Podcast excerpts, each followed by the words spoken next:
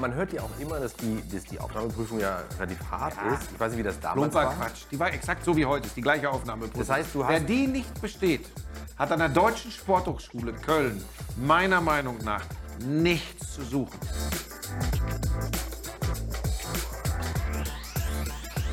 Mein heutiger Gast, ich freue mich sehr, Frank Buschi Buschmann. Willkommen. Hallo. Hallo. Meine Na, Therapeutin hat mal gesagt, da war ich 50, als ich in Therapie war, und da hat sie gesagt, Herr Buschmann, Sie sind 50 und sind der Buschi. Seitdem denke ich manchmal, je älter ich werde, darüber nach, ob Leute äh, denken, ich bin irgendwie ein bisschen gaga, weil sie mich Buschi nennen sollen. Weil ich sage ja immer, ich bin der Buschi. Ja. Macht man vielleicht ab einem gewissen Alter nicht mehr. ach, das weiß ich nicht. Gibt es da so eine Regel? Aber was ich interessant finde an dem, was du gesagt hast, ist, dass du eine Therapie gemacht hast mit 50. Also, Äh, nicht, weil ich 50 geworden bin. Ja, gut, ich, hab, ich, hab, ich bin auch schon über 50, ich habe keine gemacht. Nein, aber äh, das ist ja, also sich mit 50 dafür zu entscheiden, äh, ist ja irgendwie, also wie kommt man darauf, dann mit 50 sowas zu machen? Naja, das hat natürlich mit einem, mit einem Erlebnis zu tun, mit einem einschneidenden Erlebnis. Das war bei mir die, äh, die Trennung. Äh, ähm, Das ist mir sehr, sehr schwer gefallen, das zu verarbeiten und, und rauszufinden, warum es wohl dazu gekommen ist. Und da sollte man ja nicht immer nur beim anderen suchen, sondern auch mal bei sich selbst. Und ähm, da habe ich dann gesagt, da brauche ich jemanden, der mir professionell weiterhilft. Und das war Stark. die beste oder eine der besten Entscheidungen meines Lebens, weil mir das dann im Nachhinein äh, für viele Dinge so ein bisschen die Augen geöffnet hat. Stark, finde ich super. Aber das ist schon wieder eine spannende Reaktion übrigens. Ne? Wieso? Naja, weil es impliziert, dass es doch so außergewöhnlich ist und dass es, wenn man sagt, oh, da, da, das zu machen und vielleicht auch darüber zu sprechen, super. Ich finde, es sollte eine Selbstverständlichkeit sein. Das ist ganz wichtig und da sind wir immer noch nicht an dem Punkt. Aber es sollte eigentlich, wenn man, wenn man glaubt, man braucht Hilfe, manchmal sogar wenn gute Freunde oder Familie glauben, dass man Hilfe braucht, sollte man zumindest drüber nachdenken. Also halte ich für sehr wichtig. Ja, also meine Bemerkung war, bezog sich auch weniger auf den Fakt als, als solchen, also dass du das gemacht hast, das finde ich, das finde ich total Du hättest nie gedacht, dass ich das mache, weil du mich ganz anders kennengelernt hast. So Auch nicht. als Fels in der Brandung. Auch nicht, sondern ich hätte, ich hätte, mich hat es eher überrascht, dass du, das, dass du mit 50 an dem Punkt warst, das zu machen. Das war jetzt eher für mich das, wo ich denke, okay, da, du hast ja schon ein bisschen Leben hinter dir Naja, und aber es hatte, viel sich, erlebt. Hm. es hatte sich vorher nicht meine Frau von mir getrennt. Und das war der Auslöser, dass ich dann gesagt habe, weil das war eine Situation, die für mich, also mich in meinen Grundfesten erschüttert hat. Hm. Und das, da habe ich mich nicht in der Lage gesehen, das alleine oder in Gesprächen mit Freunden äh, wieder in die richtige Bahn zu lenken. Das war der, der Grund. Und das war, das war für mich auch nach der dritten Sitzung oder so, war das für mich Ritual. Da war wichtig, äh, einmal die Woche oder mindestens einmal alle zwei Wochen da zu sitzen und zu quatschen. War das ein. Therapeut oder eine Therapeutin? Therapeutin, eine ältere Dame. Ähm, War das gut, dass das eine. Therapeutin war, meinst du? Also, dass das Weiß ich gar nicht. Ich, ich, also ich glaube eh, ähm, so sehr ich dafür plädiere, sich professionelle Hilfe zu holen, wenn man wirklich an einem Punkt ist, wo man nicht weiter weiß, so sehr bin ich auch davon überzeugt, dass es auch ähm, ganz schwierige Kombinationen zwischen Patient, Patientin und Therapeut, Therapeutin geben kann. Ähm, ich glaube, da ist auch nicht, wie sagt man so schön, auch nicht alles Gold, was glänzt. Manche Leute kommen gefühlt schwieriger und komplizierter aus Therapien zurück, als sie reingegangen sind. Das habe ich auch schon erlebt. Also muss man auch ein bisschen Glück haben. Und spüren. Ich habe sehr schnell gespürt, schon allein durch das Eingangsding, was sie mir relativ schnell gesagt hat, sie sind 50 äh, und sind der Buschi. Das fand ich irgendwie cool. Und die hat auch, die hat auch relativ wenig so damit zu tun gehabt, was ich, was ich für eine Figur in der Öffentlichkeit bin. Die hat wirklich in mich reingeguckt. Das war echt gut. Super. Weil du das ja eben sagtest mit Buschi, ähm, oder ich habe das ja am Anfang auch gesagt, kannst du dich denn eigentlich erinnern, wer das zum allerersten Mal zu dir In gesagt der hat? Grundschule. In der Grundschule, ähm, das kam aber über meinen Nachnamen. Frank Buschmann und irgendwann hat in der Grundschule einer Buschi gesagt. Ich hatte auch zwischendurch andere Spitznamen, die für so einen Podcast oder, oder äh, Videocast äh, viel lustiger sind. Ich hieß mal Monika. Mein Spitzname war Monika. Monika. Ich sehr lange, ich hatte mal sehr lange wuschelige Haare, so eine, so eine Art Jimi Hendrix Gedächtnisfrisur und musste, ähm, weil ich die Haare mir partout nicht schneiden wollte, immer mit Stirnband spielen. Und dann hat mein Trainer, liebe Grüße an Hasi Longerich damals in Hagen, hat dann irgendwann, weil ich weiß nicht, ob ihm mein Name nicht eingefallen ist, und dann ey Monika! Nee. Ja, weil das wie ein Mädchen aussah. Und von da an hieß ich äh, äh, damals im Basketball dann Monika. Das hat sich aber dann, als ich den Verein gewechselt habe, wieder erledigt. Dann war ich wieder der Buschi. Das Manche war haben auch Frankie gesagt. Das finde ich ganz schlimm. Frankie fand ich immer ganz schlimm. Aber Monika war dir nicht unangenehm. Monika war mir, war mir wurscht, habe ich drüber gelacht. Und es war ja so, es, es kam wirklich, es sah, es sah schon wirklich Panne aus, wenn ich da mit dem Stirnband aufgelaufen bin, aus heutiger Sicht. Aufgelaufen, das ist das Stichwort eigentlich für mich. Also aufgelaufen bist du, weil du Sportler warst, weil du Profisportler warst. Wie bist du denn, also wie bist du überhaupt, also A, aufgewachsen und B, dann zu diesem Sport gekommen? Das würde mich mal interessieren, ehrlich gesagt. Weil du redest ja immer davon, Hagen, die Ecke, Genau. da bist du also geboren oder geboren bist du, glaube ich, in Bottrop, aber in, in Hagen bist In du, der glaub ich, Jürgen von Mangerstadt. Jürgen von Manger. Oh, Ja, ja, hör ja, mal. ja, ich Hör mal, kenne du. ich kenn ihn noch, ich kenne ihn noch. In Bottrop geboren, dann aber sehr schnell nach Hagen, weil es mein, mein Vater beruflich äh, in die, in die Region verschlagen hat. Und mein Vater war sehr ambitionierter und engagierter Freizeitsportler und hat dann irgendwann beim damaligen SSV Hagen als Jugendwart angefangen. Und als ich wirklich ein Knirps war, ich glaube, es war noch vor meinem sechsten Geburtstag, hat er mich schon zu den Super-Minis mitgenommen. Das sind dann wirklich die unter Sechsjährigen oder Aber wir reden jetzt von Basketball. Basketball. schon. Okay, ja, ja. genau. Das war in Hagen war Basketball eine der wenigen Städte in Deutschland, wo Basketball immer größer war als Fußball. Immer. Und da gab es da gab's Basketball und dadurch, dass er da so engagiert war, hat er mich dann dahin geschleppt und da bin ich nicht von losgekommen. Und ähm, dieser Club SSV Hagen war in den 70er Jahren, äh, 80er Jahren auch wirklich groß, also deutscher Meister, Pokalsieger. Und in der Jugend haben wir alles abgeräumt. Also wir haben äh, deutsche Meisterschaften gefeiert, wir waren äh, wirklich gefürchtet, kann man sagen. Also so alle zwei Jahre ging es dann um den Titel für uns. Immer wenn wir, wenn, wenn mein Jahrgang, der 64er Jahrgang, der ältere war in einer Jugendklasse, dann haben wir um die deutsche Meisterschaft mitgespielt. Oh, also, also dann sind wir unter die besten vier regelmäßig gekommen und haben auch Titel gewonnen. Und so bin ich da hängen geblieben. Dann war es irgendwann so, dass ich ähm, immer der, kann man sich heute kaum noch vorstellen, ich war immer der mit Abstand kleinste und schmächtigste in der Mannschaft. Mit Abstand. Also wenn man die Bilder heute sieht, dann denkt man, das gibt's ja gar nicht. Und dann habe ich mich irgendwann entschieden, weil dann meine Spielanteile relativ wenig wurden, weil die anderen wuchsen und wuchsen und wuchsen. Und natürlich war ich dann so ein bisschen hinten dran. Habe ich Obwohl du gar nicht so klein bist. Also, ja, aber ich war, du musst wissen, ich war mit, als ich mich dann entschieden habe zu wechseln, das war mit 16 oder 17, da war ich 1,65 Meter, 1,70 Meter. Und das war in dem Sport äh, mit, mit, mit, mit den tollen Spielern, die wir hatten, da war ich dann 8., 9. Mann, das hat mir nicht gereicht. Ich wollte spielen, wenn ich was wollte spielen, will ich spielen. Und dann bin ich ja gewechselt zu einem kleineren Club und in dem ersten Folgejahr nach meinem Wechsel bin ich 15 Zentimeter gewachsen. Und dann plötzlich haben alle gesagt, boah. Und dann bin ich ja, dann habe ich mit 17 habe ich schon zweite so Bundesliga spät noch. gespielt. Ich dachte immer eigentlich, das Wachstum wäre dann schon längst Nee, nee, das haben alle, bei, bei Jungs sagt man das ja auch Ja. oft, aber ich habe dann, es war zwischen 16, 17, knapp 18, da sind noch mal 15 bis 20 Zentimeter dazugekommen. Und so bin ich dann äh, relativ zügig, mit 17 habe ich zweite Basketball-Bundesliga gespielt, was damals noch viel außergewöhnlicher war als heute. Ähm, ja, und das hat mich dann mein, mein Leben lang begleitet. Da war, waren dann noch so ein paar Aufs und Abs. Ähm, dass es jetzt nie für ganz, ganz oben gereicht hat, aber es hat gereicht, um ein schönes Taschengeld äh, zu verdienen und ein Studium möglich zu machen. Ja, ich habe hab mir natürlich auch den Wiki- Wikipedia-Artikel mal äh, durchgelesen, den es zu dir gibt. Und äh, da, da ist die Rede von einem guten Zweitligaspieler. Das, das, Ja, das ist, immer, das ist immer relativ und das ist ja auch blöd, da selbst drüber zu sprechen, ehrlich gesagt. Ne? Weil, äh, was soll ich jetzt sagen, was ich für Punkteschnitte hatte, wie viel Spielanteile ich hatte? Da müsste man jetzt im Grunde äh, alte Weggefährten fragen, meine alten Trainer fragen. das ist ja im Grunde auch gar nicht so wichtig, sondern Aber mir ist es schon wichtig, weil ich tatsächlich glaube, ist mir schon wichtig. Ich war schon ein ganz guter.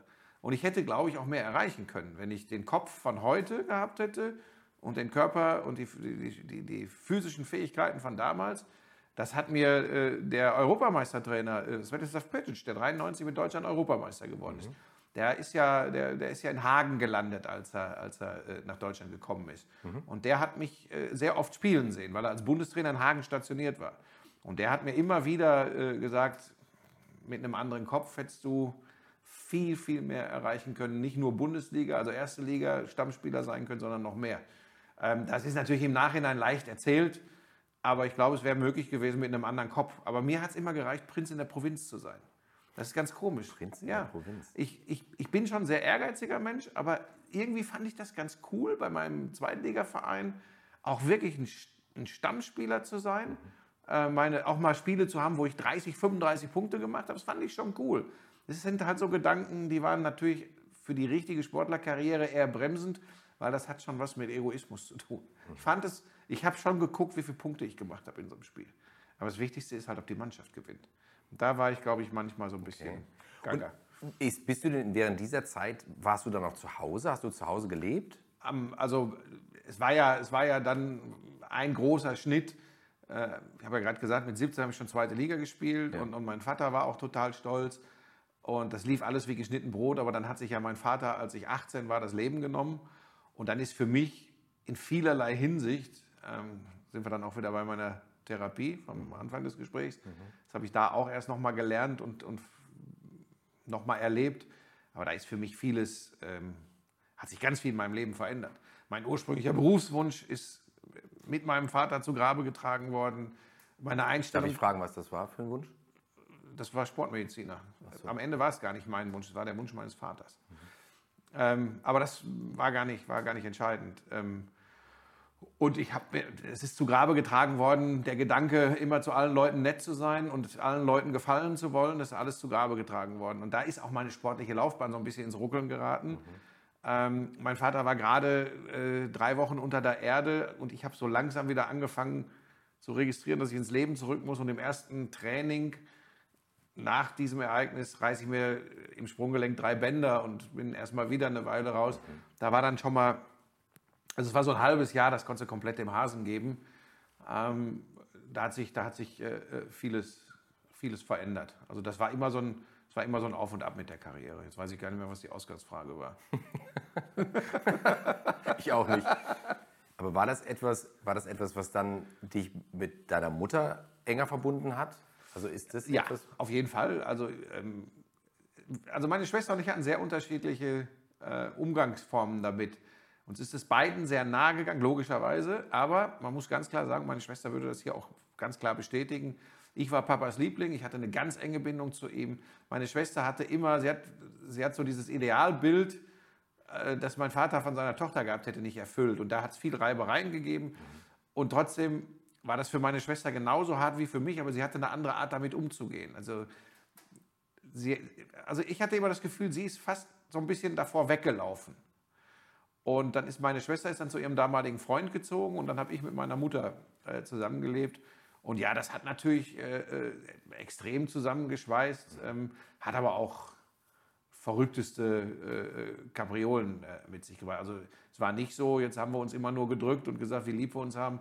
Da sind schon auch die Fetzen geflogen. Weil mhm. klar, wir waren ja in einer Ausnahmesituation. Und ich weiß, ich weiß tatsächlich nicht, wie, wie viele Jahre es bei meiner Mutter gebraucht hat, bis, bis sie für sich wirklich und ehrlich und innerlich mit dem Kapitel abgeschlossen hatte. Gibt es in der Kindheit, weil, also jetzt sind wir ja sozusagen am Ende der mhm. Kindheit schon gerade, aber gibt es in der Kindheit irgendein anderes Erlebnis oder Ereignis, was dich im, im Positiven oder möglicherweise auch im Negativen besonders geprägt hat, außerhalb dieses schrecklichen Ereignisses? Oh, ich habe ich hab immer Dinge gemacht, wo mindestens mein Elternhaus und manchmal auch ein ganzer Ort in Panik verfallen ist, weil ich sehr viele verrückte Dinge getan habe und es oft auch schien, als könnte ich mir ganz weh getan haben und schwer verletzt sein. Ich bin, ich weiß noch, ich bin mal im Schwimmbad volle Kanone mit dem Rücken aufs Sprungbrett geknallt und als ich ins Wasser gefallen bin, das werde ich nie vergessen, hatte ich das Gefühl, ich kann mich nicht mehr bewegen. Mhm. Da war aber nur ein bisschen Druck äh, auf, den, auf den Nerven am, am, Rücken, an der Wirbelsäule. Das hat sich relativ schnell wieder erledigt. Also, aber da haben alle viel Angst gehabt. Ich bin mal als neun- oder zehnjähriger in einen heißen Draht gefallen, einmal so drüber gerutscht äh, weil ich wieder Abenteuer spielen musste. Wo, ähm, was dann, war das denn für ein heißer Draht? Ja, wir haben ein Feuerchen gemacht und haben irgendwas mit so Drahtdingern experimentiert. Wollten da, glaube ich... Also ins Feuer gelegt, Draht genau, ins Feuer da gelegt. Da bin ich gestolpert und, und einmal über den heißen Draht und hatte den Daumen, der hing runter, der war weg, der, der hing einfach nur noch runter. Ich oh. bin dann so nach Hause gelaufen und habe zu meiner Mutter, dann stand meine Mutter vor mir und ich habe gesagt, du, irgendwas mit meinem Daumen nicht in Ordnung, ist meine Mutter erstmal umgefallen. Nachbarin hat mich ins Krankenhaus gefahren, die haben das wieder hinbekommen. Man sieht auch hier noch die Narbe und Ist ganz interessant, weil, also, weil ich sowas ähnliches auch hatte, da wo ich aufgewachsen bin, äh, wurde viel gebaut, das war auch in den 70ern und so. Und dann sind wir natürlich immer, also wir Jungs, doofe Jungs natürlich, auf die Baustelle gegangen und haben geguckt, was kann man denn da machen. Ne? Weil das war natürlich aufregend, ne? da konnte man überall durchgehen. So. Und dann haben wir angefangen, so Fensterscheiben durch die Gegend zu tragen. Hm, keine Ja. gute Idee. Dann habe ich mir schön auch die ganze Hand so aufgeschnitten. Bin genauso wie du auch, nur nicht mit dem Appendaumen, sondern so mit der offenen Hand nach Hause und habe gesagt, hier, äh, doof. ne? Ja, sind die Eltern begeistert. Da sind die Eltern natürlich mega begeistert. Aber ehrlich gesagt war das damals trotzdem, ich hatte nie das Gefühl, dass man so äh, eng äh, geführt wird, sage ich mal, von den Eltern, wie, heute, wie das heute der Fall ist. Also, das dass du heute, gar nicht vergleichen. Genau, weil wir waren, wir waren halt, sind halt rausgegangen und also morgens oder so rausgegangen, wenn wir jetzt keine Schule hatten und sind im Grunde nach Hause gekommen, wenn es dunkel wurde. Das war im Grunde so die Verabredung immer, kommt nach Hause, wenn es dunkel ist. Und was wir gemacht haben den Tag, wo wir waren, ob wir irgendwie was gegessen haben oder nicht, das hat niemanden Ja, interessiert. jetzt merkst du, hier unterhalten sich zwei alte weiße Männer. Ja. Äh, aber ich, ich, ich erzähle das meinen Töchtern auch oder habe das meinen Töchtern Ja. häufiger erzählt, wenn ich so verzweifle, weil sie, äh, als sie kleiner waren, vor allem noch mehr Bildschirmzeit wollten. Dann habe ich gesagt, geht doch mal raus. Und dann habe ich wie, wie, Mhm. Das wie, wie mir so- Opa aus guten so alten. Zeiten erzählt ne, und habe gesagt, wir waren den ganzen, genau das, wir waren den ganzen Tag draußen. Bin ja auf dem Dorf quasi aufgewachsen, in Hagen-Barthei, unterhalb der Hohen Sieburg. Das ist so die Grenze zwischen äh, Hagen und Dortmund. Und ähm, wir waren auch den ganzen Tag draußen. Dann war es bei mir relativ schnell so, von der Zeit, die wir draußen waren, waren vier bis fünf Stunden auf dem Basketballfreiplatz und abends dann noch zum Training. Äh, Es war schon sehr eindimensional. Aber wenn mal kein Training war, dann sind wir halt in alten Häuserruinen rumgeklettert und sind da durch morsche, Brecher, äh, morsche Bretter durchgeknallt. So Sachen. Meine Schwester hat im Dorfladen geklaut. Äh, dann hat es Ärger mit den Dorfladenbesitzern gegeben. Ich habe äh, die Pflaumen äh, vom Pflaumenbaum geklaut. Hat es Ärger mit dem äh, Nachbarn gegeben. Das, sowas ist ja heute, das, das hört sich ja an, als käme es aus einer anderen Welt. Ja. es hat es mal gegeben. Ja, also heute klingt es so, als hätte man sehr problematische, äh, sehr problematische Kinder. Nee, ja? super und war damals das. war das. Und damals war das. Und ehrlich gesagt, ist es wirklich so lustig, weil ähm, ich erkenne ja so viele Parallelen, ehrlich gesagt. Bei mir waren es nicht die Pflaumen, sondern bei mir waren es die Möhren. Wir haben immer die Möhren geklaut beim, Ja. bei irgendwie. Und ja, also, Und das war, und, und, und das war ehrlich. völlig normal. Und ich Genau. glaube auch die Eltern, die dann zwar geschimpft haben, ich will nicht wissen, wie oft, jetzt ist man ja selbst Vater Hm. und oft haben die wahrscheinlich auch in der Küche gestanden und haben sich kaputt gelacht und haben gesagt, der Holzkopf oder so. ne? Klar, das gehört dazu. Genau, es gehört dazu, aber vielleicht ist man heute auch irgendwie, ich weiß auch nicht, vielleicht ist man irgendwie, ob man strenger ist oder ob man irgendwie. Bekloppter ist man. Ja, aber warum ist das so eigentlich? Ne? Es ist irgendwie so, so komisch. Was früher normal war, ist heute, würde man sagen, geht gar nicht. Ja, Also aber so- das geht mir zu sehr in diese Richtung. Früher war alles besser. Ich glaube einfach, dass sich, dass sich Gesellschaften, dass sich Menschen verändern. Und ich finde es ja auch nicht gut, nicht falsch verstehen. Ähm, ich erlebe das ja. Ich wohne ja jetzt in München in der Ecke, wo, wo die Helikoptereltern ihre 14-jährigen Kinder noch mit dem Auto zur Schule bringen. Wo ich, das Spielchen hätte ich nie gemacht. Im SUV natürlich. Ja, das, das auch noch. Ähm, aber es ist tatsächlich, äh, es ist, das ist schon anders. Und es gibt auch welche, die äh, lassen das gar nicht zu, wenn man sagt, ja, lass doch die Kinder jetzt mal äh, in Perlacher Forst, wenn die, wenn die 10, 11, 12 sind, da gibt es Eltern, die sagen, nee, aber die können doch jetzt nicht alleine in den Wald. Dann sitze ich da und sage, was ist denn mit denen nicht in Ordnung? Das, das hat sich verändert, aber nochmal, das habe ich mir abgewöhnt, da immer drüber zu meckern, weil ich will nicht so als jemand da sitzen. äh, ich, will, ich, würde darüber auch nicht, ich würde darüber auch nicht meckern, aber man denkt manchmal schon mal drüber nach. Und ich wäre auch jetzt nicht so weit, dass ich sagen würde, früher war alles besser. Also ich hätte mich schon auch gefreut, ja, wenn ich so ein paar, vielleicht auch ein paar mehr Grenzen gehabt hätte tatsächlich. Ja, also, ich, ne, also manchmal wünscht man sich sowas Die ja auch Dosis tatsächlich. macht das Gift in allem. Wie immer, wie immer. Genau, genau, so ist es. Irgendwann hast du dich entschlossen, weil du ja eben über den Berufswunsch, über den veränderten Berufswunsch gesprochen hast, irgendwann hast du dich ja entschlossen, trotzdem irgendwie was Richtung Sport zu machen bist nach Köln gegangen. Sporthochschule. Sporthochschule. Das war für mich so die, zu der Zeit am Anfang sogar noch die ideale Ergänzung zu meiner äh, Spielerlaufbahn, weil da habe ich noch zweite Liga gespielt. Da war das eigentlich das Studium, was sich zwangsläufig ergeben hat. Also ehrlich gesagt habe ich nicht Sport studiert mit irgendeinem beruflichen Gedanken dahinter. Also ich habe nicht überlegt, ich werde mal Sportjournalist. Ähm, also da war die Uni-Auswahl nicht entscheidend, sondern ich habe mir schon irgendwann gedacht, mit Mitte 20, oh, das könnte mal später vielleicht als Sportjournalist, aber das war nicht der Grund, nach Köln zu gehen. Der Grund, nach Köln zu gehen, war schlicht und ergreifend, in eine größere Stadt zu gehen. Es musste mit dem Auto gut machbar sein, abends nach Hagen zum Training zu fahren. Und ähm, es musste im Idealfall eben eine schöne Ergänzung noch sein. Und ich muss sagen, in den Jahren, in denen ich hier intensiv studiert habe, es waren so dreieinhalb, wo ich wirklich intensiv das auch vorangetrieben habe, das Studium, ähm, da war ich auch tatsächlich körperlich so fit wie davor und danach nie wieder in meinem Leben, weil ich ähm, so super zum Sport, also zum Basketball dazu noch, ich habe Schwimmen gemacht, habe Touren gemacht, mhm. Leichtathletik gemacht. Ich war wirklich, man mag ja, kann sich das gar nicht mehr vorstellen, ich war, mhm. weiß nicht, war 1,86 Meter groß und habe 75 Kilo gehabt und da war kein Gramm Fett. Das war... Äh, man hört ja auch immer, dass die, dass die Aufnahmeprüfung ja relativ hart ja, ist. Ich weiß nicht, wie das damals war. Quatsch. Die war exakt so wie heute, ist die gleiche Aufnahmeprüfung. Das heißt, du hast Wer die nicht besteht, hat an der Deutschen Sporthochschule Köln meiner Meinung nach nichts zu suchen. Ich wusste nicht, was ich mache. Ich bin da einfach hingefahren. Ich, ich hatte, ich hatte okay. keine Ahnung, was kommt. Du hast du deinen Laufzettel gekriegt, wo du hin musst. Musstest du ankreuzen, welche Rückschlagsportart, welche Ballsportart. Ich, hatte, ich wusste nichts. Aber war das denn nicht so, äh, wenn ich es jetzt richtig weiß, ist es auch so, dass du, glaube ich, eine Sportart benennen darfst, von der du sagst, dass sie deine Schwäche ist oder äh, so, oder? Ist das nicht so? Ja, du kannst immer aus, aus Bereichen auswählen. Du kannst zum Beispiel wenn du eine Rückschlagsportart nimmst, dann muss es nicht Tischtennis sein, es kann auch Badminton sein. Okay. Ähm, Tennis. Es kann Tennis sein. Okay. Ballsportart kann, muss nicht Fußball sein, kann Handball sein, kann Basketball sein. Okay. Was, glaube ich, Pflicht war, und da sind ja auch die meisten, nicht glaube ich, sondern weiß ich, äh, dass es Pflicht war, da scheiterten die meisten dran, war Punkt 1 Schwimmen. Mhm. Aber es war eine Lachtaube, 200 Meter in vier Minuten oder so. Das, da kannst du zwischendurch noch irgendwie Synchronübungen machen. Warum scheitern dann so viele? Ja, weil, die, weil, weil, weil das Pfeifen sind. Okay. Es gibt ganz schön viele Pfeifen. Weil viele vielleicht auch nicht kraulen können, sondern nur Brust Ja, und du so, schwimmst übrigens auch 200 Meter Brust in vier Minuten. Ja, ja. Ich, ja nur, ich wollte mich ja nur schützen vor diese Menschen werfen, die du gerade Nein, so das, ich greife ja keine Menschen an, aber ich habe mich schon bei manchen habe ich mich gefragt. Wir haben ja übrigens immer beim Schwimmen, bei der Aufnahmeprüfung, haben wir oben auf der Tribüne gestanden, ja. als schon Studenten. Mhm. Das haben die vor uns mit uns auch gemacht. Mhm. Und dann wurde immer ein Heiermann, fünf Mark wurden eingesetzt, wer es schafft und wer scheitert. Dann haben wir uns die vorher angeguckt auf den Startblöcken und dann haben wir gesagt, Bahn 4, keine Chance, Fünfer drauf. Und meist lagen wir richtig. Es hatte jetzt nichts übrigens. Das war schon die Vorstufe von, von deinem Sportjournalistentum. Nein. ein bisschen so Analyse, Einschätzung ja, und so. Bei ja. manchen, da, allein die Körpersprache und der Blick ins Gesicht hat schon alles gesagt. Wenn einer schon mit, mit erfrorenem Gesicht auf den Startblock steigt, wenn er 200 äh, Meter in vier Minuten schwimmen soll. Oder 4,15 war es, glaube ich, so. Das war eine Lachtaube. Da sind ganz viele gescheitert. Kugelstoßen bei der Leichtathletik, da kriege ich die Weite nicht mehr hin, die man machen musste. War aber auch, also tatsächlich jetzt nicht so anspruchsvoll, ganz ja. viele gescheitert.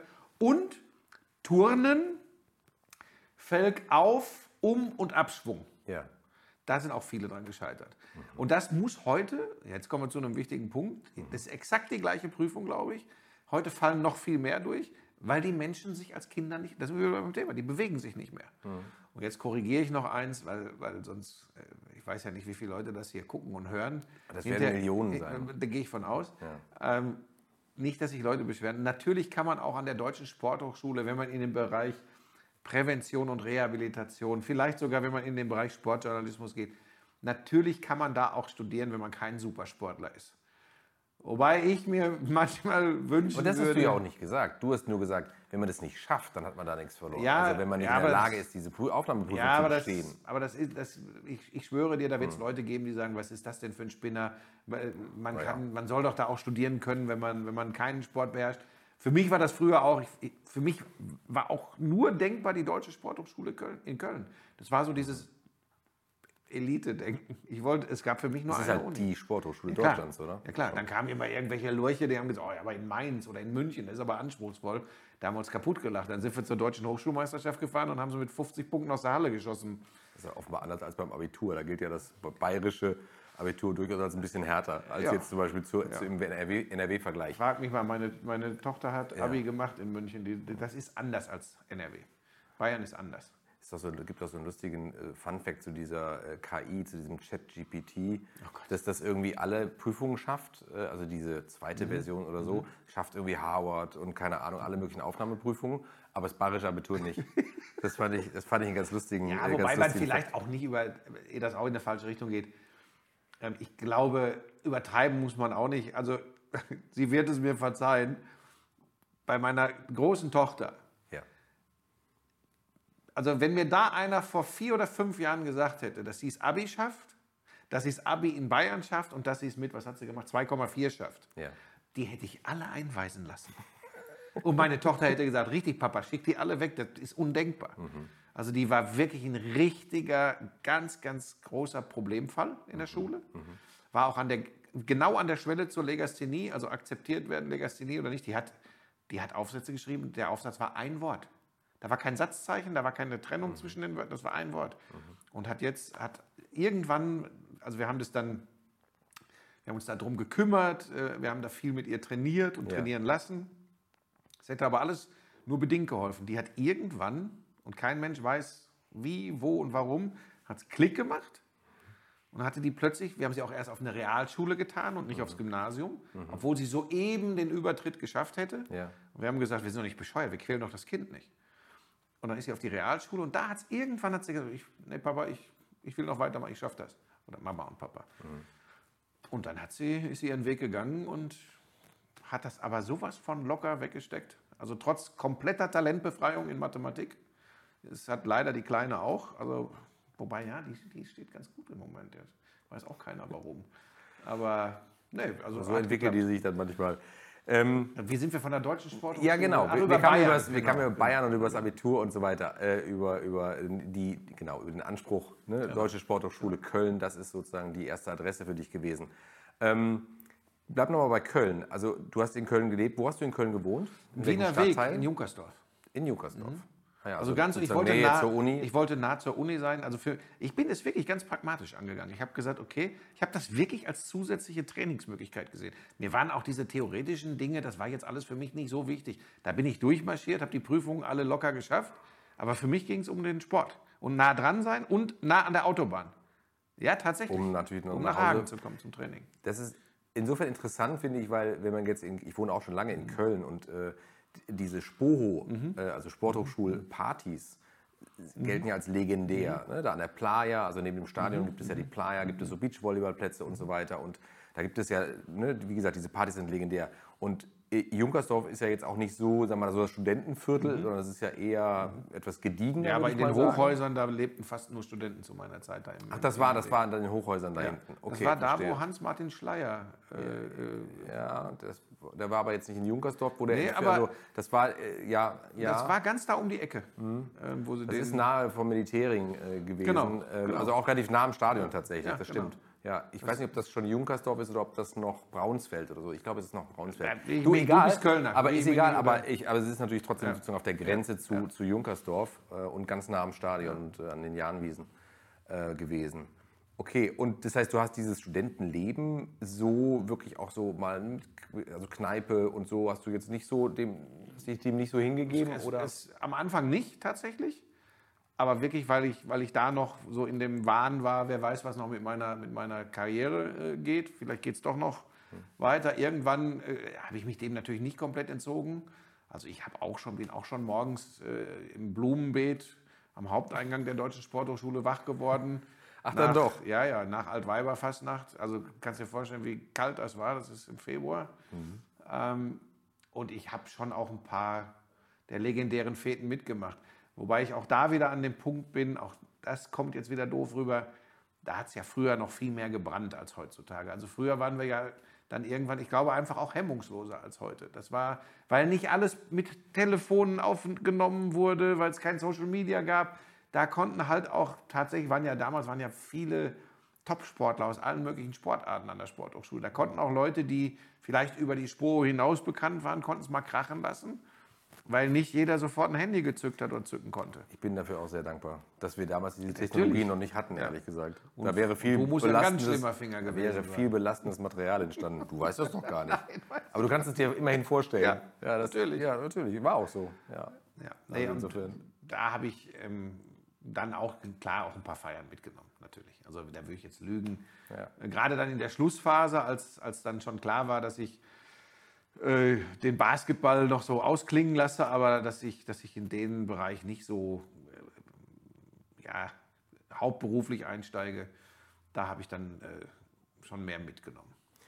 Und dann hast du das Studium beendet und hast da gleichzeitig, du hast es nicht beendet. Pass auf, du kannst auf die Ahnenseite der Absolventen der Deutschen Sporthochschule Köln gehen. Da stehe ich ziemlich weit oben mit dabei. Ja. Und ich wollte da mal anrufen und wollte sagen, ich, Mensch, ich habe mein Diplom verloren. Könnt ihr mir das nochmal schicken? Weil ich habe es nie gemacht. Ich habe tatsächlich, äh, es ist so ein, nein, das juckt mich überhaupt nicht, aber es hat meine Mutter lange Zeit äh, sehr bewegt. Ähm, ich habe bis auf eine mündliche Prüfung, Sportpsychologie wäre das gewesen, und die Diplomarbeit, die ich auf dem Tablett serviert bekommen habe von meinem äh, äh, Dozenten im Basketball. Der hat gesagt, pass auf, schreib hier irgendwie was zum, Ja. zur Matchup-Zone im Basketball und dann kriegen wir das hin. Ja. Und ich war aber dann, ich habe so den fließenden Übergang hingekriegt, ähm, war da schon beim Radio parallel. Und als ich dann überlegt habe, ob ich es doch noch mache mit der Diplomarbeit, ist das erste Jobangebot vom Fernsehen gekommen in München. Ähm, und das war auch tatsächlich direkt damit verbunden, dass die mich fest dahin lotsen wollten. Und da war mir ehrlich gesagt schon klar, ich habe aber immer anders gesprochen. Ich habe immer, ich habe jahrelang gesagt, ja, meine Diplomarbeit schreibe ich noch. Mir war längst klar, mache ich sowieso nicht mehr. Und dann habe ich nicht abgeschlossen, tatsächlich. Aber ich Okay. möchte die Zeit trotzdem nicht missen an der Spur. Wie ist das Fernsehen denn auf dich aufmerksam geworden? Durchs Radio. Ich bin 92 in, also ich habe dann, ich weiß gar nicht, wann ich beim Radio in Hagen, ich glaube 1990, 1991 habe ich da so ein bisschen die Basketball-Bundesligaspiele fürs Lokalradio übertragen. Damit wirst du normalerweise nicht weltberühmt. Ähm, bin ich auch nicht geworden. Und dann bin ich aber auf eigene Kappe 1992 nach Barcelona geflogen, zu den Olympischen Spielen, weil das Dream Team damals da Das war. ist so lustig. Weißt du, warum das lustig ist? Weil ich habe mir in diesem Wikipedia-Artikel, das habe ich mir extra unterstrichen und habe gesagt, guck mal hier, da war er irgendwie äh, ne, fast äh, so knapp 30 irgendwie und ist dann, war dann schon bei den Olympischen Sommerspielen für den Sender. Und da habe ich gedacht, Wahnsinn, das muss ja ein unfassbares Ereignis gewesen sein. Und die haben dich da gar nicht offiziell hingeschickt. Nein, das war, ich habe äh, das- durch meine Basketballlaufbahn kannte ich natürlich im Basketball, also im deutschen Basketball, viele Leute. Ja. Und da hat mir dann jemand, äh, der ein Haus relativ nah an Barcelona hatte, hat gesagt, pass auf, du kannst bei mir pennen. Und Tickets kann ich dir auch besorgen. Aber wie du da so ein Aufnahmegerät, weil ich wollte ja Interviews machen. Klar. Äh, wie du, also Live-Berichte war natürlich nicht möglich, weil ich war ja in dem Sinne kein, nein, ich war nicht in dem Sinne, ich war kein akkreditierter Journalist. Ich bin mit normalen Eintrittskarten da rein und dann habe ich mein Aufnahmegerät von aktiven Teilnehmern an den Olympischen Spielen in die Halle schmuggeln lassen, weil die wurden ja nicht kontrolliert. Und habe dann mir das in der Halle wiedergeben lassen. Da hat sich kein Ordner mehr getraut, mir das abzunehmen, weil wenn du da mit relativ bekannten großen Basketballern äh, stehst und die geben dir was, dann hat sich kein, das wäre heute undenkbar, damals ging das noch. Und dann habe ich erste Interviews bekommen. Und die habe ich natürlich nicht nur beim Lokalradiosender angeboten, sondern auch den, man nennt das Mantelprogramm. Also Radio NRW, das ist so das Mantelprogramm für die einzelnen Lokalsender. Klar, dann wird das verteilt auf viele Genau, kleinere Stationen. genau. Und wenn du, wenn du was hast, wo die Leute sagen, boah, gibt es ja gar nicht, dann, äh, zeig, dann wird das überall gespielt. Und als ich dann angerufen habe und gesagt, damals war der, der Nowitzki der 90er, äh, war Detlef Schrempf. Ja, klar. Und der spielte halt für die deutsche Nationalmannschaft. Und ich hatte noch so zwei, drei andere, die ich interviewt hatte. Und dann habe ich diese Interviews angeboten, vor allem die Geschichte mit Schrempf. Und da haben die aufgelegt und haben gesagt, weil ich habe gesagt, ja, ich bin hier, äh, eigentlich bin ich bei Radio Hagen, aber ich bin jetzt hier privat, aber ich würde euch so ein, zwei Interviews anbieten. Haben Spinner aufgelegt. Weil die es nicht geglaubt haben? Die haben es nicht geglaubt. Die haben gedacht, es geht nicht. Und dann habe ich, bin ich aber überraschenderweise hartnäckig geblieben. Und dann ist das erste längere Stück, es war auch alles viel zu lang für, für Lokalradioverhältnisse. Es waren Interviews, es war fünf Minuten oder so. Und dann haben die noch gesagt, ja, kannst du das nicht kürzen? Ich sage, nein, ich habe hier nur dieses bescheuerte Reporterphone, ich kann euch das überspielen, macht ihr doch damit, was ihr wollt. Dann war das aber relativ ausführlich und gut, was Schrempf so sagte, und dann haben die das gespielt. Und dann sind immer mehr Leute peu à peu darauf aufmerksam geworden, äh, dass da ein Verrückter ist, in äh, Barcelona, der an Interviews mit, den diesen- Top-Leuten kommt. Mit den Spielern kommt. Ach Quatsch. Und ja dann bin super. ich, dann habe ich, dann habe ich eben äh, das ein oder andere Interview auch noch mit den mit, mit, mit äh, Litauern, die damals ganz groß waren, weil Ja. zwei von denen spielten in Hagen.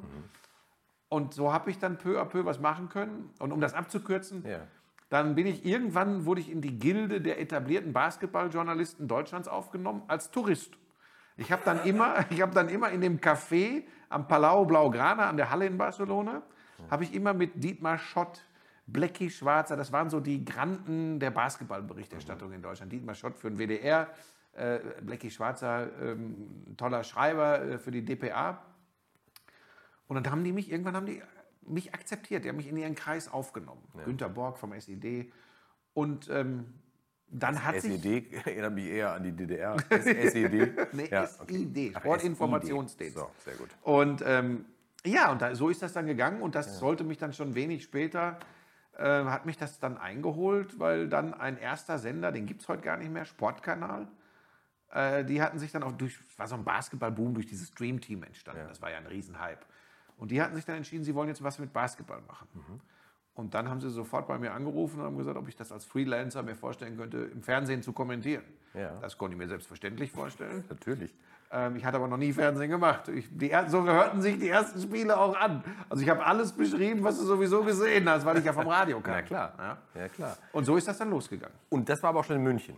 Das war, die saßen in München, aber da konnte ich noch als Freelancer immer nur zu den Spielen hinreisen. Die sind aber relativ schnell pleite gegangen. Das hatte jetzt nichts mit mir zu tun, da waren die Honorare noch anders Wäre als die heute. Frage gewesen. ja, okay. Und dann äh, ist das DSF aus dem Boden gestampft worden und Ja. die haben mich dann äh, äh, quasi, war das so ein, so ein nahtloser Übergang. Und dann bin ich äh, dahin und die haben dann wirklich über Jahre äh, die Basketball-Bundesliga und vor allem dann auch die NBA, die amerikanische Liga, groß gemacht. Aber das war dann in München. Das war in Und- München. Und das heißt aber, du warst ja in deinen 30ern, Mhm. äh, denke ich mal. Ähm, war das für dich eine Umstellung? So, weil, also München ist ja anders als Köln oder Hagen. Ja, ja, eine totale Umstellung. Ja, drei Jahre habe ich auch immer gesagt, hier kannst du nicht rausgehen, sind nur Arschlöcher. Weil das war alles so ein bisschen, so ein bisschen drüber und ich war natürlich auch gefangen in diesen Vorurteilen, die alle Leute gerade hier so, also gerade so in Köln, Kölner sagen, ja, Köln ist die geilste Stadt der Welt, da lache ich mich kaputt drüber heutzutage. Aber für Studenten zum Beispiel, und das gilt, glaube ich, auch heute noch, ist Köln, glaube ich, wirklich geiler als München. Und für einen jungen Kerl mit, mit Anfang, Mitte 30 war München einfach, und jemanden wie mich, für mich war das undenkbar, dass Leute sich gestört fühlen, wenn ich die einfach, wenn sie fremd sind und ich quatsch die abends in der Kneipe an. Aber das war in München, war das, da war ich wahrscheinlich auch in den falschen Kneipen, aber das, also ich habe mich nicht wohl gefühlt. Also ich bin auch tatsächlich oft an den Wochenenden, wenn es ging, wenn, wenn der Dienstplan das hergegeben hat, bin ich die 600 Kilometer von München nach Hagen gefahren. Und am Sonntag, also freitags abends nach Hagen und am Sonntagabend wieder zurück nach München.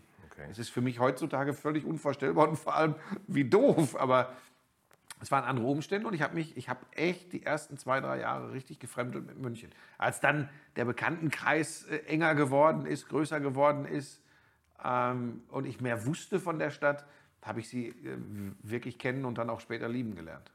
Dann warst du also in München angekommen. Ähm, und wie ging es dir dann für dich weiter? DSF hast du gesagt, hast du gemacht und hast dich aber ja dann auch beruflich weiterentwickelt. Ja, das, aber das hat ja eine Weile gedauert. Du musst ja überlegen, äh, von, von 93 bis, boah, wann fing denn, was war denn das erste nennenswerte außerhalb vom DSF? War, glaube ich, 2007 dann Schlag den Raab, ne?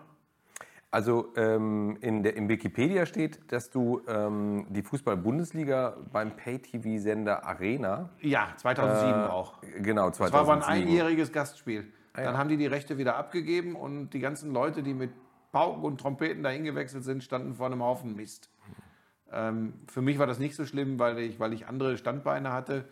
Ähm, Arena würde ich tatsächlich einfach, äh, weil es auch von Halsabschneidern betrieben worden ist, würde ich einfach aus, das streiche ich aus meinem Lebenslauf.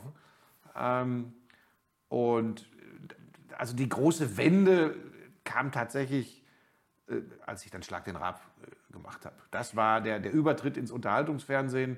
Ähm, meine ganze Sportreporter-Geschichte, das ist eigentlich immer weitergelaufen. Basketball habe ich lange gemacht, Fußball ist dann dazugekommen. Da war ich aber immer eher so ein bisschen der Outlaw, sag ich mal. Also in die Gilde der etablierten großen Fußballreporter bin ich ja in dem Sinne nie vorgestoßen.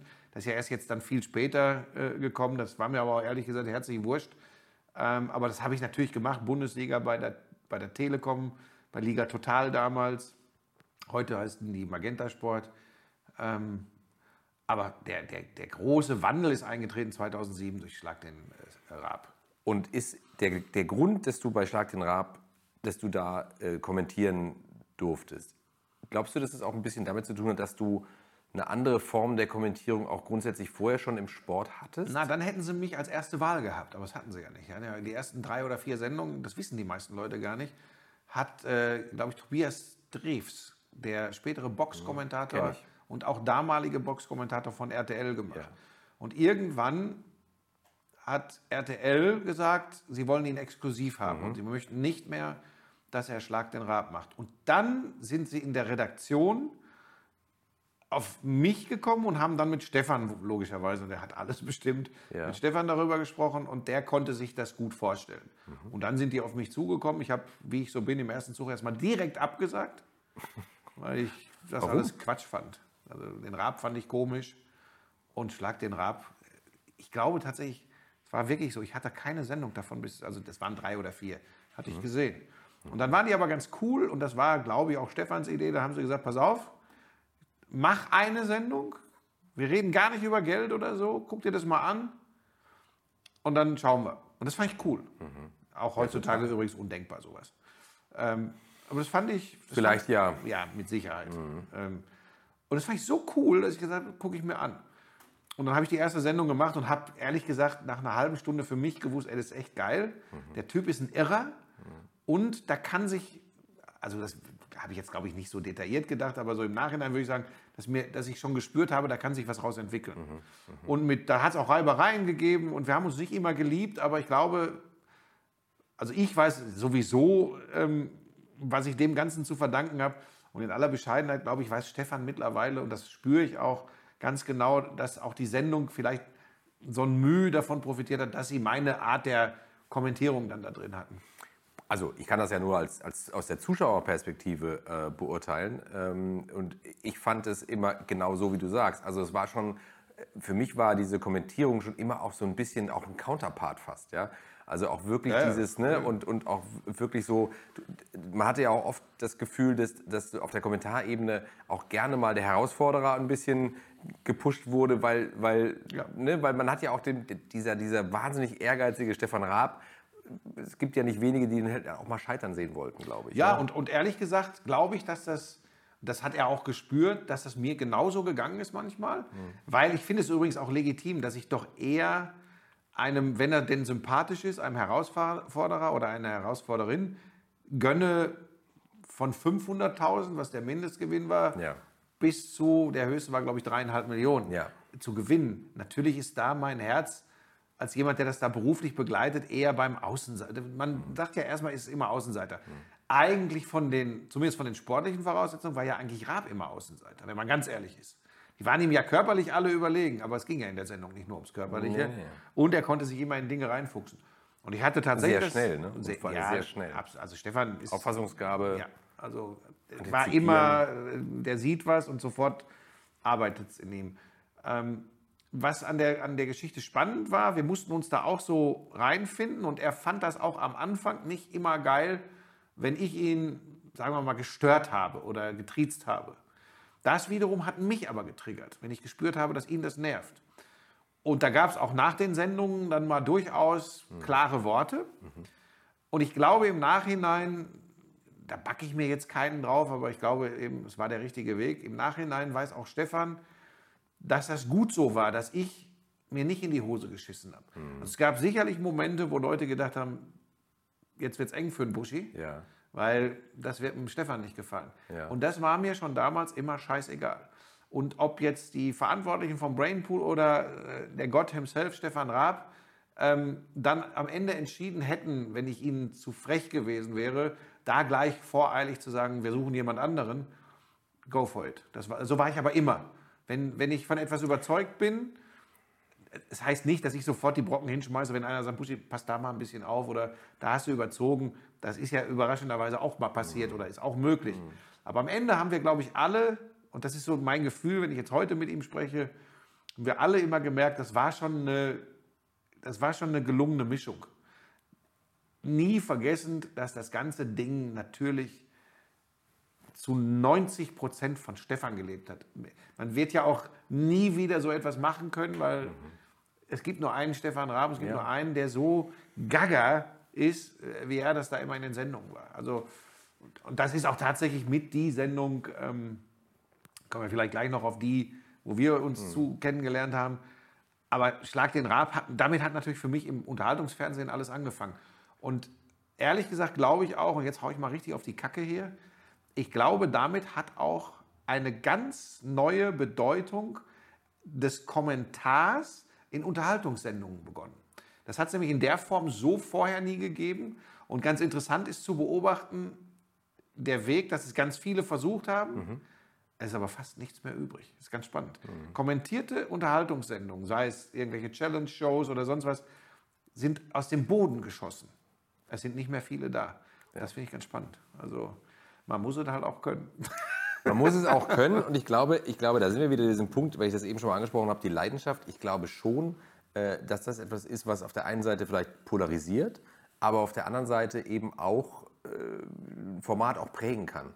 Ne? Und ich glaube, dass das, ob das jetzt Schlag den Rab war oder auch später äh, andere Programme und vor allem auch im Sport, ich meine, auch, auch heutzutage, ich, ich lese ja auch viel von dem mit, was, was, was, was du zum Beispiel bei Twitter äußerst oder wenn du dich darüber äußerst, was du an Feedback kriegst, weil ich meine, du, du kommentierst Spiele, äh, ja oft, wenn es wirklich, also die Leidenschaft ist immer sehr, sehr deutlich spürbar. Und dann schreist du eben auch mal ins Mikro, ja. Und ähm, ich persönlich finde das halt wahnsinnig, ich finde das sehr gut, weil du für mich einfach diesen, diesen, diese Leidenschaft am Mikro beförderst, die ich auch für den Sport habe, wenn ich das sehe. Also, weißt du, also mir sozusagen, da rennst du offene mhm. Türen ein. Und andere wünschen sich, glaube ich, dann eher so eine, so eine zurückgenommene genau. Kommentierung. Und da muss man aber schon zwei, drei Dinge zu erklären. Ähm, also A, es ist immer, als Fußballreporter, gerade im Fußball ist ja ganz besonders, ist ja eh immer schwierig. Ne? Jeder weiß es besser. Das ist ja so. Jeder hat mehr Ahnung und jeder hat so seine Nuancen, die er mag in der Art des Kommentierens. Das will ich übrigens auch überhaupt keinem nehmen. Und wenn einer sagt, ist nicht mein Ding, wie der das macht, habe ich da auch gar keine Probleme mit. Wenn aber einer schreibt, dieser Schreiaffe, bei jedem Einwurf dreht der durch, dann ist das halt einfach erbärmlich reduziert und falsch, mhm. weil ich bei keinem Einwurf durchdrehe. Das ist mir ganz wichtig, äh, habe ich immer wieder die Diskussion. Und natürlich trage ich den, oder, oder bin ich dafür verantwortlich, dass alle sagen, ja, das ist der emotionale Reporter. Ja, der bin ich, wenn das Ereignis das hergibt. Bei einem 0 zu 0 zwischen Werder Bremen und Hoffenheim in der Sky-Konferenz kommt auch schon mal vor, dass die Leute sagen, Buschi, bist du noch da? Also es muss dem Ereignis, dem Ereignis angemessen sein. Aber das ist ja, das, das meine ich aber damit. Also Leidenschaft kannst du auch äh, Authentizität. Also es ist ja nicht so, du spielst ja nicht eine, eine Leidenschaft, ja, und sagst, du dir halt immer, ob es jetzt 0-0 ausgeht oder 18 Also ich habe es aber auch, ich habe es aber auch gerade am Anfang, als ich dann die ganz, also es ist ja immer so, du registrierst das ja erst, wenn du dann auch mitbekommst, wie du registriert wirst. Also das heißt, solange ich im Spartensender DSF, Basketball, Bundesliga und NBA übertrage, wobei NBA ist schon, es ist eine spannende Geschichte eigentlich, wie viele Menschen mich heute noch auf die 90er Jahre ansprechen, wo sie Nächte mit mir verbracht haben, mhm. weil ich in Amerika saß und die NBA-Finals übertragen habe. Das haben ja 400.000, 500.000 Menschen nachts geguckt. 400.000, 500.000 Leute haben einen Sportspartensender geguckt, um Michael Jordan fliegen zu sehen. Und ähm, da war ich ja auch schon immer sehr emotional. Da hat es mir kaum jemand übel genommen. Das ist ganz spannend. Da, das fanden sie alle geil. Das waren natürlich auch alles Nerds und Freaks. Mhm. Ähm, und, die, und, übrigens nachts ist man, glaube ich, auch ganz dankbar, wenn einer einen mal wach hält. ähm, ähm, dann wurde die Kritik wurde eigentlich immer größer mit der deutschen Basketballnationalmannschaft, mit der ich auch übrigens da mal Einsicht, da war ich teilweise auch sehr Fan. Also da habe ich ja geweint am Mikrofon, da bin ich komplett eskaliert und da gab es schon Leute, da, da, hat mir die Süddeutsche mal eine ganze, äh, eine halbe Seite im Feuilleton mhm. gewidmet. Mhm. Wie kann man einen Fan als Reporter zu einem Großereignis schicken? Und wenn ich ganz ehrlich bin, so ganz Unrecht hatten sie nicht. Man hätte da ein bisschen das Gas rausnehmen können. Trotzdem sage ich, ich meine, ich habe ja jetzt letztes Jahr nochmal so ein, so ein Comeback gehabt bei RTL mit der, mit der Basketball-Europameisterschaft. Ja. Und auch da, weil es eins der Jahrhundert, das war ein Jahrhundert-Basketballspiel, das Viertelfinale Deutschland gegen Griechenland. Und auch da bin ich ja überraschenderweise wieder ziemlich aus dem Sattel gegangen. Aber wenn man das in solchen Momenten nicht tut, wo 18.000 in der Köln Arena, nee, das waren 14.000 in Berlin, so war es, ja, in Berlin, durchdrehen. Ja. Die Spieler zeigen Emotionen. Wenn ich da am Mikrofon wie so ein, wie so ein Pater Lepsch kommentieren würde, das wäre auch nichts. Aber richtig heftig wurde es dann mit meiner Zeit bei Sky, äh, mit Fußball, weil das ist einfach das deutschen liebstes Kind und das ist wirklich erstaunlich, wie viele Idioten meinen, sie wüssten alles besser. Mhm. Und die regen sich dann gar nicht nur darüber auf, dass du zu emotional bist und rumbrüllst oder so, wenn ich das schon immer höre. Ähm, sondern die regen sich einfach darüber auf, weil sie meinen, du hast keine Ahnung. Oder sie regen sich darüber auf, weil ihr Verein verloren hat und du warst halt gerade der doofe Trottel, der am Mikrofon war. Das ist tatsächlich oft erbärmlich, aber ähm, ja. Viele dieser, viele dieser Äußerungen passieren ja heutzutage im, sagen wir mal, fast schon geschützten Raum, weil man irgendwie anonym mhm. äh, bei Facebook, überall in den sozialen Medien kann man sich ja äußern, man kann sich ja herumkotzen und so. Mhm. Und vieles von dem erreicht dich aber ja trotzdem, weil du ja, äh, so nehme ich das immer wahr, du dir viel von diesen Sachen in Anführungsstrichen reinziehst. Mhm. Und ähm, für mich ist das immer so, ich habe immer das Gefühl, du hast echt so ein ambivalentes Verhältnis zu dem Thema Social Media. Weil als wir noch enger zusammengearbeitet haben, da gab es dann immer so Phasen, wo du dann gesagt hast, so, Freunde, Schnitt, das war's. Frank Buschmann, erstmal jetzt melde ich melde Also mich, auf also, Facebook bin ich auch seit drei Jahren nicht mehr. Okay, aber da muss auch, glaube ich, keiner mehr sein inzwischen. Ja. Aber weil das alles eh anders woanders passiert, da verpasst du wahrscheinlich auch nichts mehr. Aber es ist so interessant, weil du, weil du immer, es gab immer wieder Punkte, an denen du gesagt hast, ja. so, und ja, jetzt reicht's. Ja, ja, und dann hatte man aber so gefühlt, waren dann so zehn Minuten vergangen und dann hast du schon wieder angefangen, naja gut, also mal einmal Ja, ich gucken. war auch mal ein halbes Jahr bei Twitter weg und denke übrigens tatsächlich auch jetzt gerade wieder drüber nach. Mhm. Und es ist ambivalent, ist genau der richtige Ausdruck. Ursprünglich habe ich mich auf Social Media begeben, weil ich Mitteilungsbedürfnis Ergebnisse habe. Alles andere wäre ja Quatsch, wenn ich das äh, behaupten würde. Mhm. Das Zweite ist, ich fand das tatsächlich immer spannend, äh, weil ich naiv war. Ich wollte einen, wirklich einen Austausch mit Sportfans haben. Mhm. Das war übrigens der Grund für meine Facebook-Seite damals. Damit hat ja alles angefangen, 2011. Mhm. mhm. Ähm, haben zwei äh, Fans haben die quasi angefangen mhm. und ich habe die dann übernommen. Die haben mich in Kenntnis gesetzt und habe ich gesagt, okay, jetzt ist aber meine Seite, ich übernehme die, vielen Dank an euch und mhm. tralala. Und das finde ich eigentlich auch eine schöne Sache. Und das war übrigens auch über Jahre lang tatsächlich, bis auf ganz wenige Ausnahmen, ein tolles, eine tolle Möglichkeit, mich mit Leuten auszutauschen. Über Sport. Vielleicht auch über Sport in den Medien. Irgendwann hat sich die ganze Nummer gedreht, jetzt nicht nur auf meinen Kanälen, sondern überall. Es ist eigentlich nur noch, wer am meisten rumkotzt, ist der Geilste. Oder wer den tollsten Spruch hat, egal ob da einer für eingeäschert wird oder nicht, ähm, der ist der Geilste. Und mhm also für einen guten Gag wird die Oma. Genau, für einen guten Gag wird die Oma geliefert. verscherbelt. So. Mhm. Und das finde ich schwierig, ähm, vor allem wenn diese Leute, die das machen, mit einer Antwort nicht umgehen können. Das ist nämlich eine ganz interessante äh, Beobachtung, die ich jetzt schon seit Jahren mache. Wenn dich einer aufs Übelste, ich rede nicht davon, wenn einer sagt, hey, das war nichts gestern, dann da kann ich mit leben. Mhm. Wenn einer sagt, pass mal auf, du Wichser, du Drecks-Bayern-Fotze, hast du wieder so eine Scheiße kommentiert. Wann lernst du endlich kommentieren und wann lernst du, was abseits ist? Und dann sitzt du da und dann kannst du natürlich, sagst du in 90 Prozent der Fälle, ach komm, leck mich am Arsch. Und dann bist du irgendwann, ich bin halt so ein Mensch, dann denke ich so, pass mal auf, du kleiner Pillemann.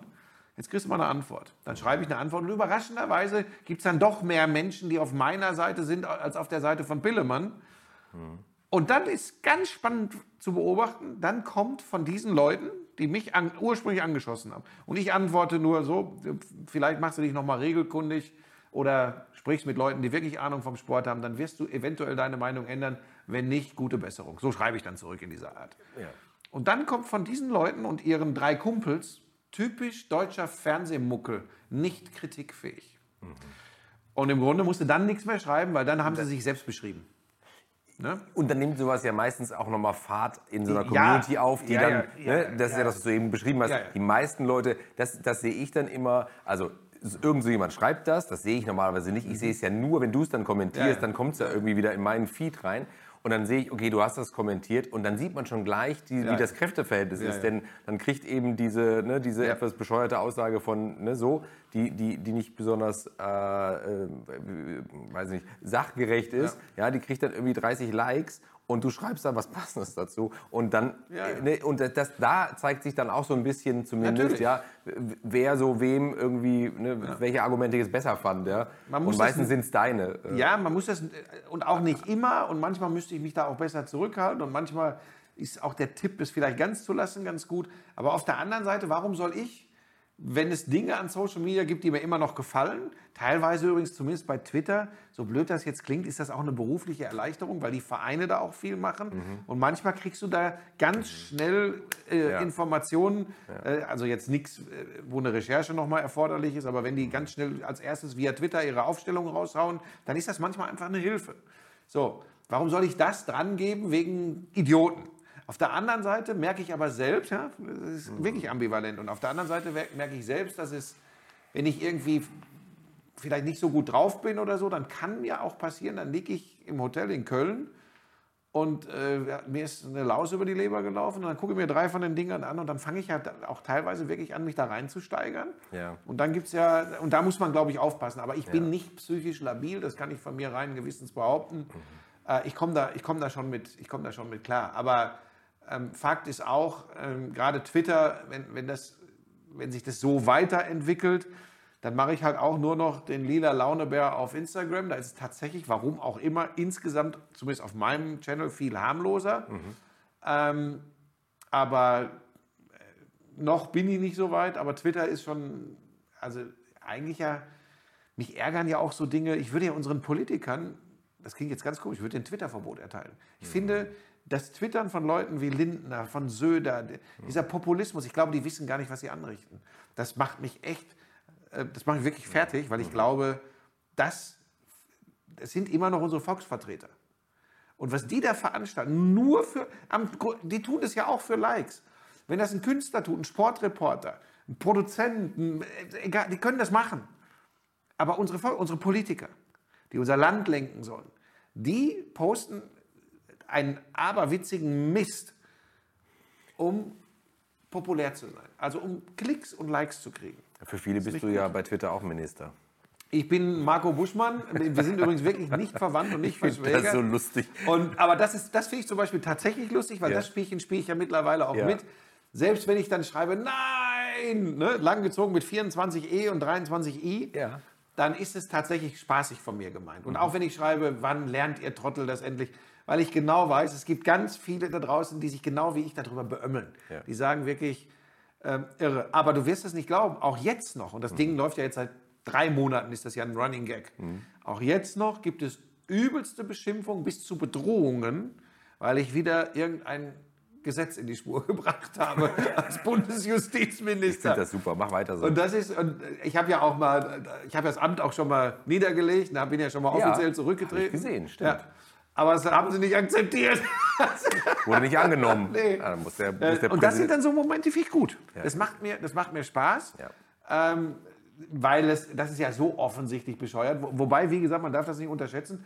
Da laufen auch noch ein paar Blendraketen rum, die denken immer noch, ich wäre Bundesjustizminister. Ja, das wird auch nicht aufhören, glaube ich, ehrlich gesagt. Ja, aber ja, der hat sich auch gemeldet übrigens. Der hat sich auch gemeldet bei mir, ja, ja.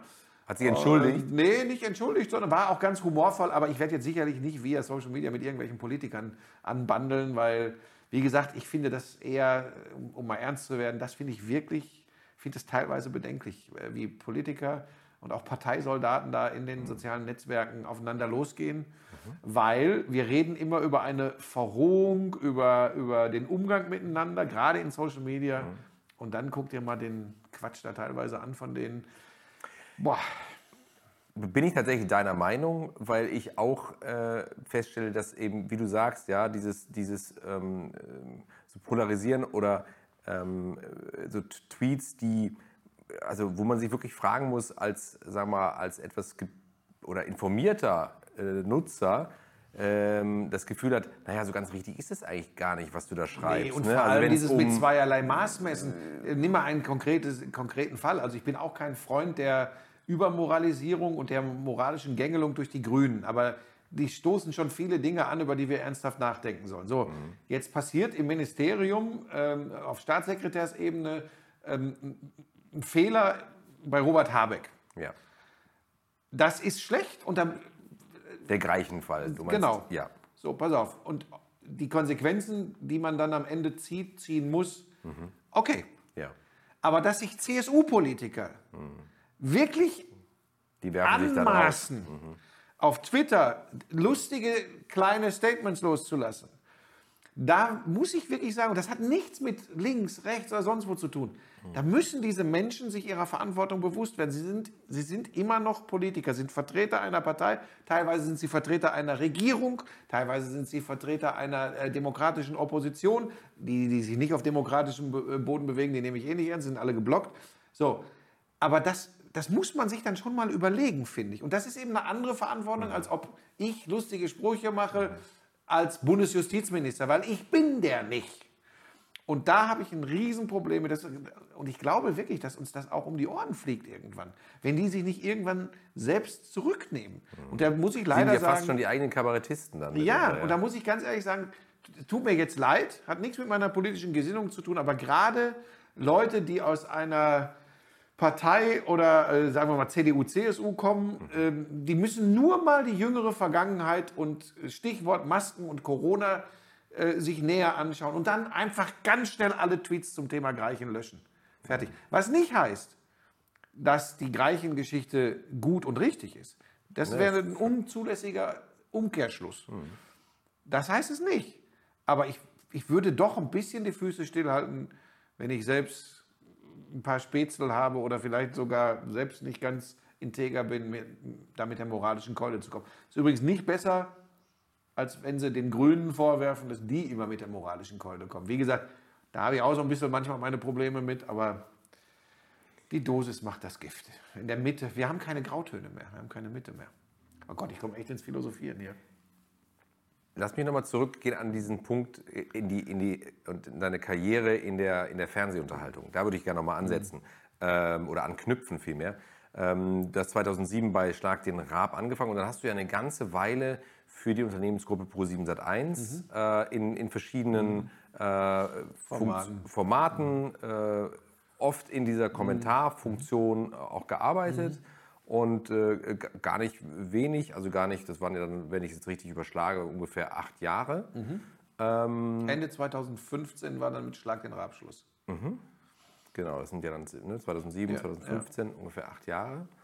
Und, äh, und dann haben sich tatsächlich ja unsere Wege gekreuzt Genau. in diesem Jahr. Ja, Also das war, im, das war 2015. vor Weihnachten 2015 in Harlaching. Da hast du, dann bist du angekommen mit deinem Täschchen. Du kamst vom Antichristensender. Also eigentlich für mich No-Go. RTL war. Also das hätte ich mir nie vorstellen können. Weil ich natürlich, der Raab-Kosmos, also da war RTL jetzt nicht so der Sender, wo man gesagt hat, boah, die sind auch gut.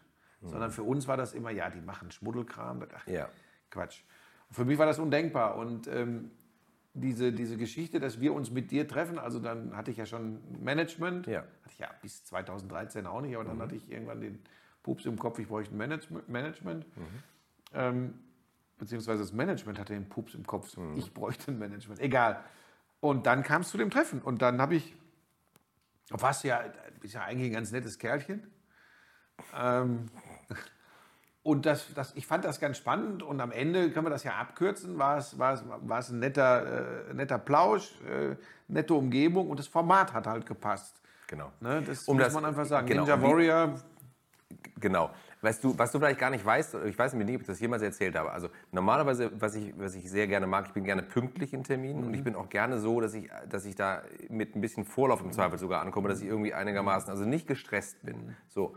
Und ich hatte mir irgendwie, ich fahre wahnsinnig ich ungern, ich fahre wahnsinnig ungern mit dem Taxi vom Flughafen, gerade in München nicht, Ja. weil es auch so wahnsinnig teuer ist. Und ich habe immer gedacht, das muss, also auch wenn es RTL bezahlt, aber ich finde immer, Mhm. nee, dann nehme ich lieber einen Mietwagen äh, oder fahre mit der Bahn Mhm. und so. Aber da das jetzt ein bisschen draußen war, habe ich gesagt, ich nehme so einen Mhm. Mietwagen, so einen Car2Go oder irgend sowas. Ne? Und Drive Now, glaube ich, war das damals. Und äh, dann habe ich mir so einen Drive Now genommen und fahre also dahin, zu diesem Jagdschlösschen hatten Mhm. wir uns verabredet in Harlaching. Und ich fahre dahin und fahre so vor dieses Restaurant und will dieses Auto abstellen. Und dann sagt er mir, Sie sind nicht mehr im, im Miet, in dem Gebiet, wo Sie das Auto abstellen können. Sie dürfen das, du hier nicht im abstellen. Nachhinein hast du das mal ja, erzählt. Sie dürfen das hier nicht abstellen. Und ich dachte so, wie, ich darf das hier nicht abstellen? Also das Wobei, war das nicht mehr in kann ja eigentlich nicht sein, das ist ja Doch. schon noch Stadtgebiet. Aber es war definitiv außerhalb des, äh, dann war das halt irgendwie, ein, keine Ahnung, und ich musste dann wirklich hunderte von Metern, ich konnte hier wirklich auf der Karte sehen, da, wie ich dann wieder in diesen Bereich fuhr. Und das hat mich natürlich mega genervt, weil, weil ich genau das eben nicht wollte. Ja? Ich wollte nicht gestresst sein und dann war ich plötzlich gestresst. Ich musste also das Auto dann irgendwo abstellen, ganz weit weg von, diesem, von diesem Jagdschlösschen und äh, bin dann da irgendwie hingerannt und also das, hatte, das hat mir nicht gefallen. Aber das Treffen hat mir sehr gut gefallen und ich weiß noch genau, wie das war, weil, wie du sagst, äh, der Sascha war dabei und, äh, und, und ihr beide saßt mir so gegenüber und ich hatte ein iPad dabei und habe gesagt, komm, jetzt lass uns doch mal schauen, weil das ist die Show und diese Show wollen wir machen in Deutschland und bitte, ne, guck dir das so und dann hast du, glaube ich, auch dann hast du, glaube ich, relativ schnell gesagt, du hattest dir eh auch schon also für dich war eigentlich. Ne, ich hatte mir schon ein bisschen was angeschaut, Genau. weil der Sascha mir gesagt hat, guck mal auf YouTube Ja, da und da rein. Genau, da konnte man so ein paar Clips gucken und so. Und da war diese Show aus den USA, die ja so ein bisschen so unser Vorbild dann auch war, so in der Optik und so. Ähm, und da haben wir uns nochmal zusammen was angeschaut und irgendwie ist es dann so weitergegangen. Ne? Und ähm, es hat sich dann eben so entwickelt, dass du glücklicherweise dann gesagt hast, ja, das ist, glaube ich, die richtige Show für mich, weil sie eben, was dir damals total wichtig war und das war mir ebenso wichtig, dass das eben, ähm, weil du vielleicht auch so ein bisschen Vorbehalte hattest, wie, wie würde jetzt RTL so eine Show umsetzen inhaltlich? Machen die da eben Klamauk draus? Wollen die Leute da im Zweifel vielleicht auch mal so ein bisschen vorführen oder so? Und da haben wir ja relativ klar von Anfang an gesagt, nee, das ist für uns alle, alle nicht die Show, das ist nicht unser Verständnis dieser Show, sondern für uns ist das schon eine Art von einem sportlich ehrlichen Wettkampf, der entsprechend mit, mit der, mit der Buschmannschen Leidenschaft bitte kommentiert werden möge. So. Und da hatten wir ja einen totalen Konsens von Anfang an. Und so haben wir es dann eigentlich auch immer gemacht, glaube ich. Und also ich, ne, Absolut. Und, und das war, das war einfach eine schöne Fügung, ehrlich gesagt. Und es hat mir immer viel Spaß gemacht, äh, mit dir zu arbeiten bei dem Format. Bis auf die Momente, wenn du in Karlsruhe, wir haben ja eine ganze Weile in Karlsruhe aufgezeichnet, äh, musste ich jetzt auch noch mal im Vorfeld des Gesprächs dran denken, bis auf die Momente, wenn du in Karlsruhe das Warm-up gemacht hast für 800 Ninja Warrior Fans im Saal.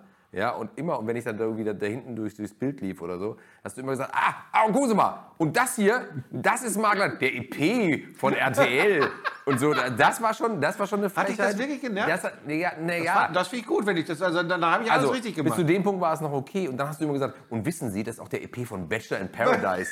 und dann hast du immer, dann wolltest du mir immer irgendwie so einen mitgeben. Und äh, ja, aber das muss sein, das brauche ich auch, um auf Temperatur zu kommen. ja, ja. Muss immer einer leiden. Genau, du war ich halt der Punching Ball. Aber das war auch, das war auch okay. Ach, ehrlich gesagt, ich, lache darüber. Das ist, das war, das waren in Summe immer schöne, schöne Erlebnisse. Also, äh, Ja, muss, man muss ja auch jetzt im Nachhinein sagen, ähm, das dürfen wir ja hier ruhig sagen, ne? das ist ein Format, was erstmal kein deutscher Sender so richtig anpacken wollte. Ja. Und ähm, wir wussten ja auch nicht, also wir fanden das natürlich geil, alle miteinander, davon hat es auch gelebt und deshalb konnte diese Reise da beginnen, ähm, weil alle es geil fanden.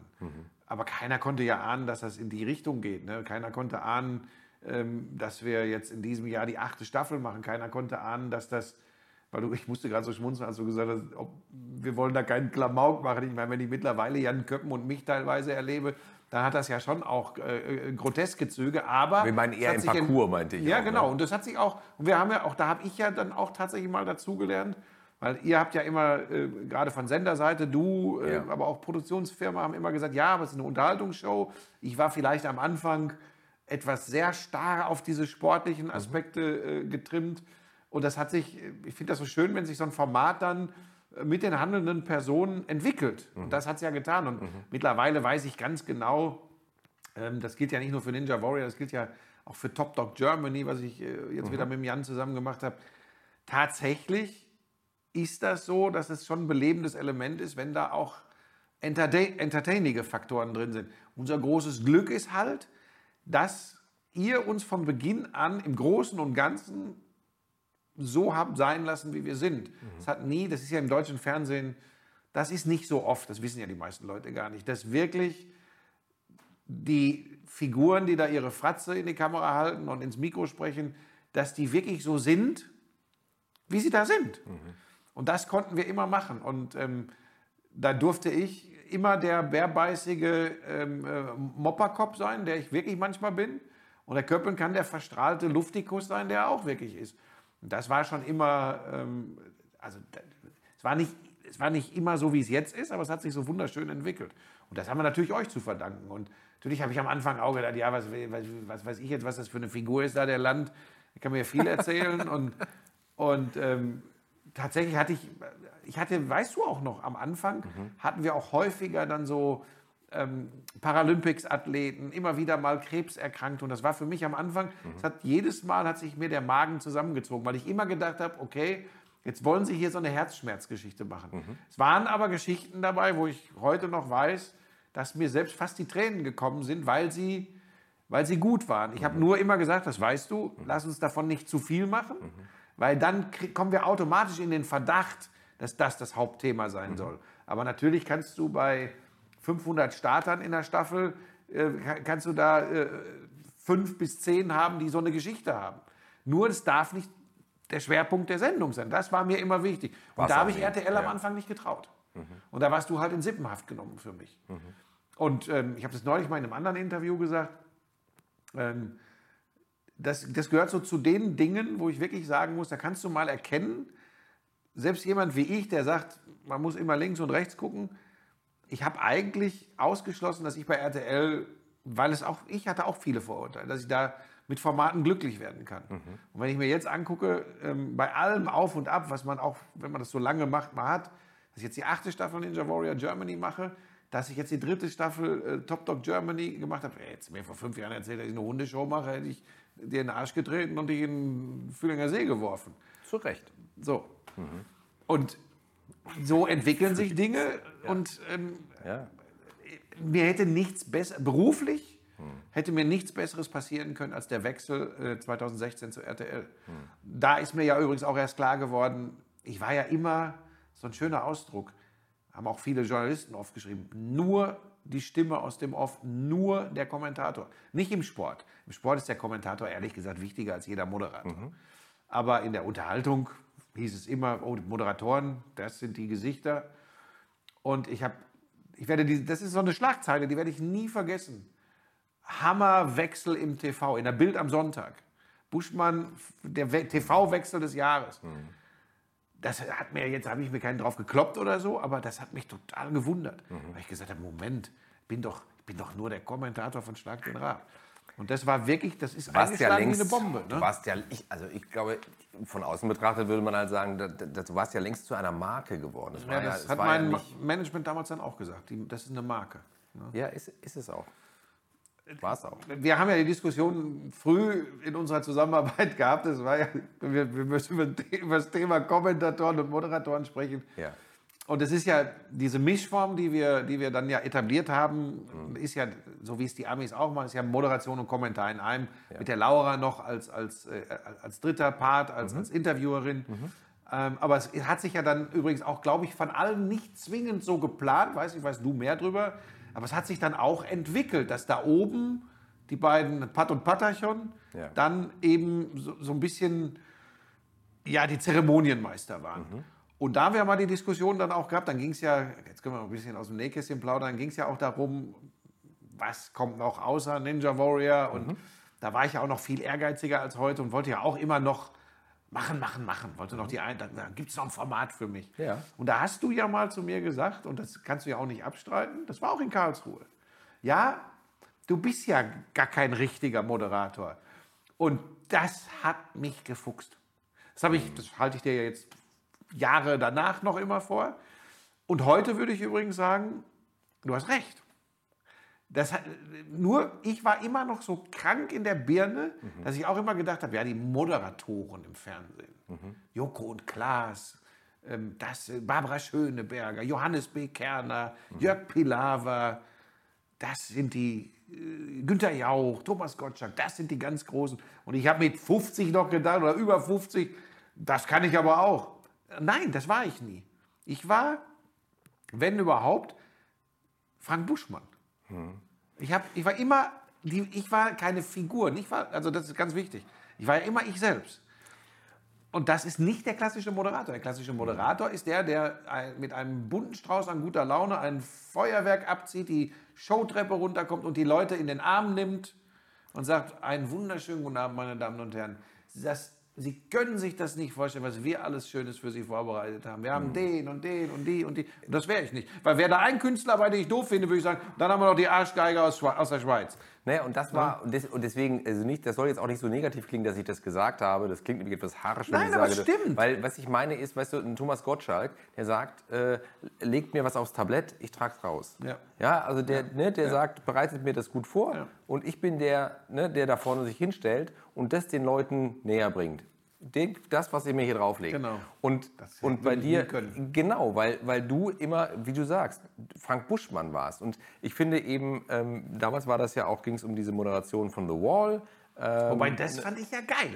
ja, aber du hast, du hast das ja auch gut gemacht, aber du hast es halt in einer sehr eigenen Form gemacht, sage ich mal. Also du hast immer diese, du warst ja praktisch der, weißt du, du wie soll ich das sagen? Du, du warst derjenige, der, der zwingend wollte, dass diese Menschen Gewinnen. gewinnen. Ja, und du hast, da hast, du konntest da nichts dafür tun, aber deine Begeisterung, Ja, ja. die hast du natürlich komplett da reingelegt. Und ich glaube, es gibt eben, sagen wir mal, auf der Moderationsebene Ja, ja, auch Menschen, die dann, sag mal, ein Stück neutraler bleiben. Ja, ja. Aber du hast auch da eben, und da sind wir wieder eben bei Frank Buschmann, diese Leidenschaft da reingelegt und hast gesagt, und das ist euer Spiel. Und ihr könnt jetzt Ja, hier ja. 500.000 Euro gewinnen und ich drücke euch mehr als meine beiden Aber ich Daumen. bin so, ich wollte das dann ich auch. weiß. Ist dann dummerweise auch immer passiert, ist dann teuer geworden für den Das Sender. ist teuer geworden. Das ist teuer geworden, aber da, hattest du ja, da konntest du ja nichts dafür. Ja, aber ich Das habe die halt Sendung so. tatsächlich geliebt, aber ich finde, es gibt ein viel besseres Beispiel, ähm, wo ich erkennen musste ähm, und das auch erkannt habe, dass ich tatsächlich dieser, dieser klassische Moderator nicht bin. Ja. Das war, als ich, als ich, und ich war überraschenderweise von Anfang an nicht so hundertprozentig überzeugt, als ich die vier Folgen äh, Fünf gegen Jauch gemacht habe. Mhm. Als ich damals vom Sender gebeten wurde, weil, die, weil sie, weil sie in, in dem Moment niemanden hatten, wollten Ja. aber auf jeden Fall noch eine Staffel äh, oder eine neue Staffel machen Mhm. und haben sich überlegt, ich sollte äh, Fünf gegen Jauch moderieren. Ja. Und da muss ich im Nachgang sagen, und das ist ohne jeden Groll, aber da musste ich erkennen, das gehört ja auch dazu, das war nicht meins, weil da musste ich und sollte ich Dinge tun, da, da hat sich mein Innerstes gegen gesträubt. Und dann kannst du ja, ich, du kannst ja nur gut sein, erst recht jemand wie ich, wenn du wirklich authentisch, echt, ehrlich, gerade raus rüberkommst. Und das war es nicht. Und da muss ich sagen, das hat, diese Sendung hat Oliver Pocher 20 Mal besser gemacht als ich. Das muss man einfach sagen, weil der auch viel besser sich, sich in sowas reindenken konnte. Und ich, das war überhaupt nicht meins.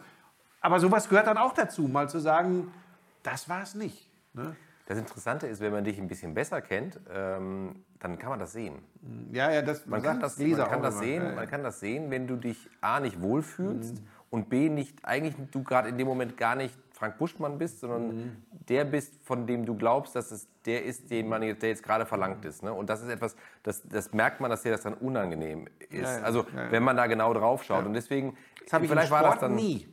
Im Sport habe ich das nie. weil das dann Home-Turf Da ist. kannst du mich hinstellen, wo du willst. Das kann Synchronschwimmen sein, das kann Dressursport sein.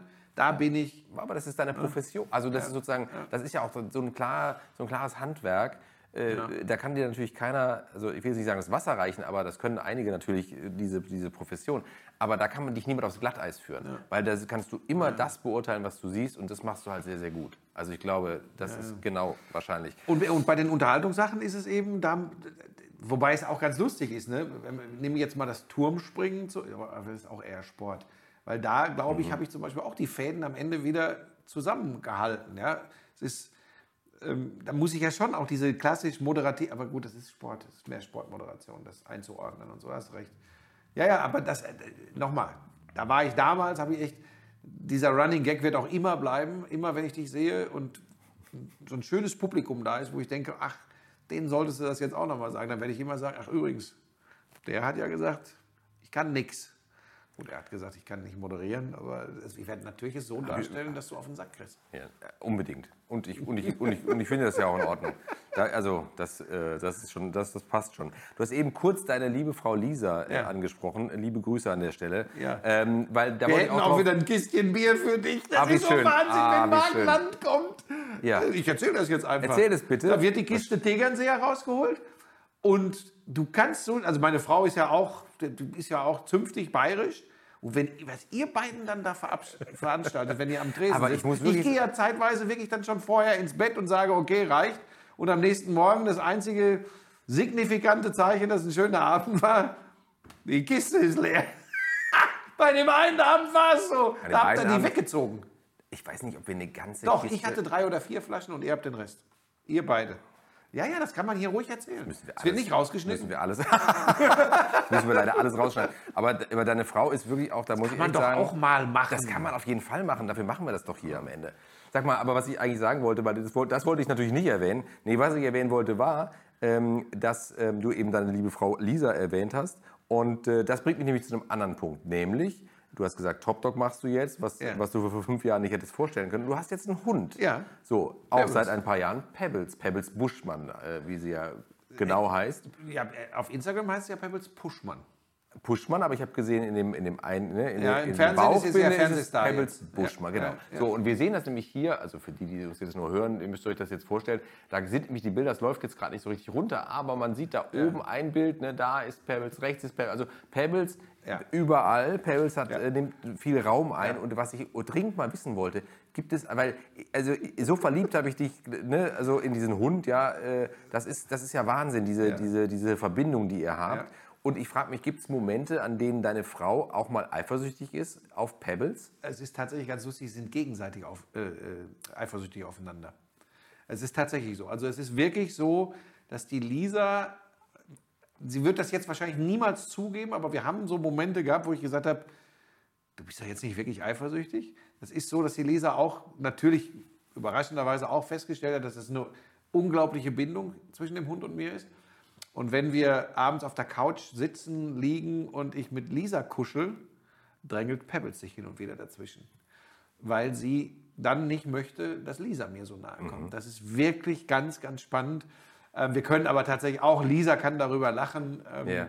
Aber es ist, es ist tatsächlich so. Sie hat schon mal gesagt, ey, sag mal, hier, du gehst ja auf den Hund ab, aber alles dann immer mit einem, mit einem Zwinkern im Auge. Ne? Und, und wie gesagt, und der Hund ist tatsächlich so, wenn Lisa ähm, zu dicht an mir dran ist längere Zeit, dann kommt der Hund und zeigt, aber äh, eigentlich bin ich hier. Bin ich die Nummer eins? Ja, ja. Das ist so ein bisschen so ein Kämpfchen, was die beiden haben, das stimmt. Okay.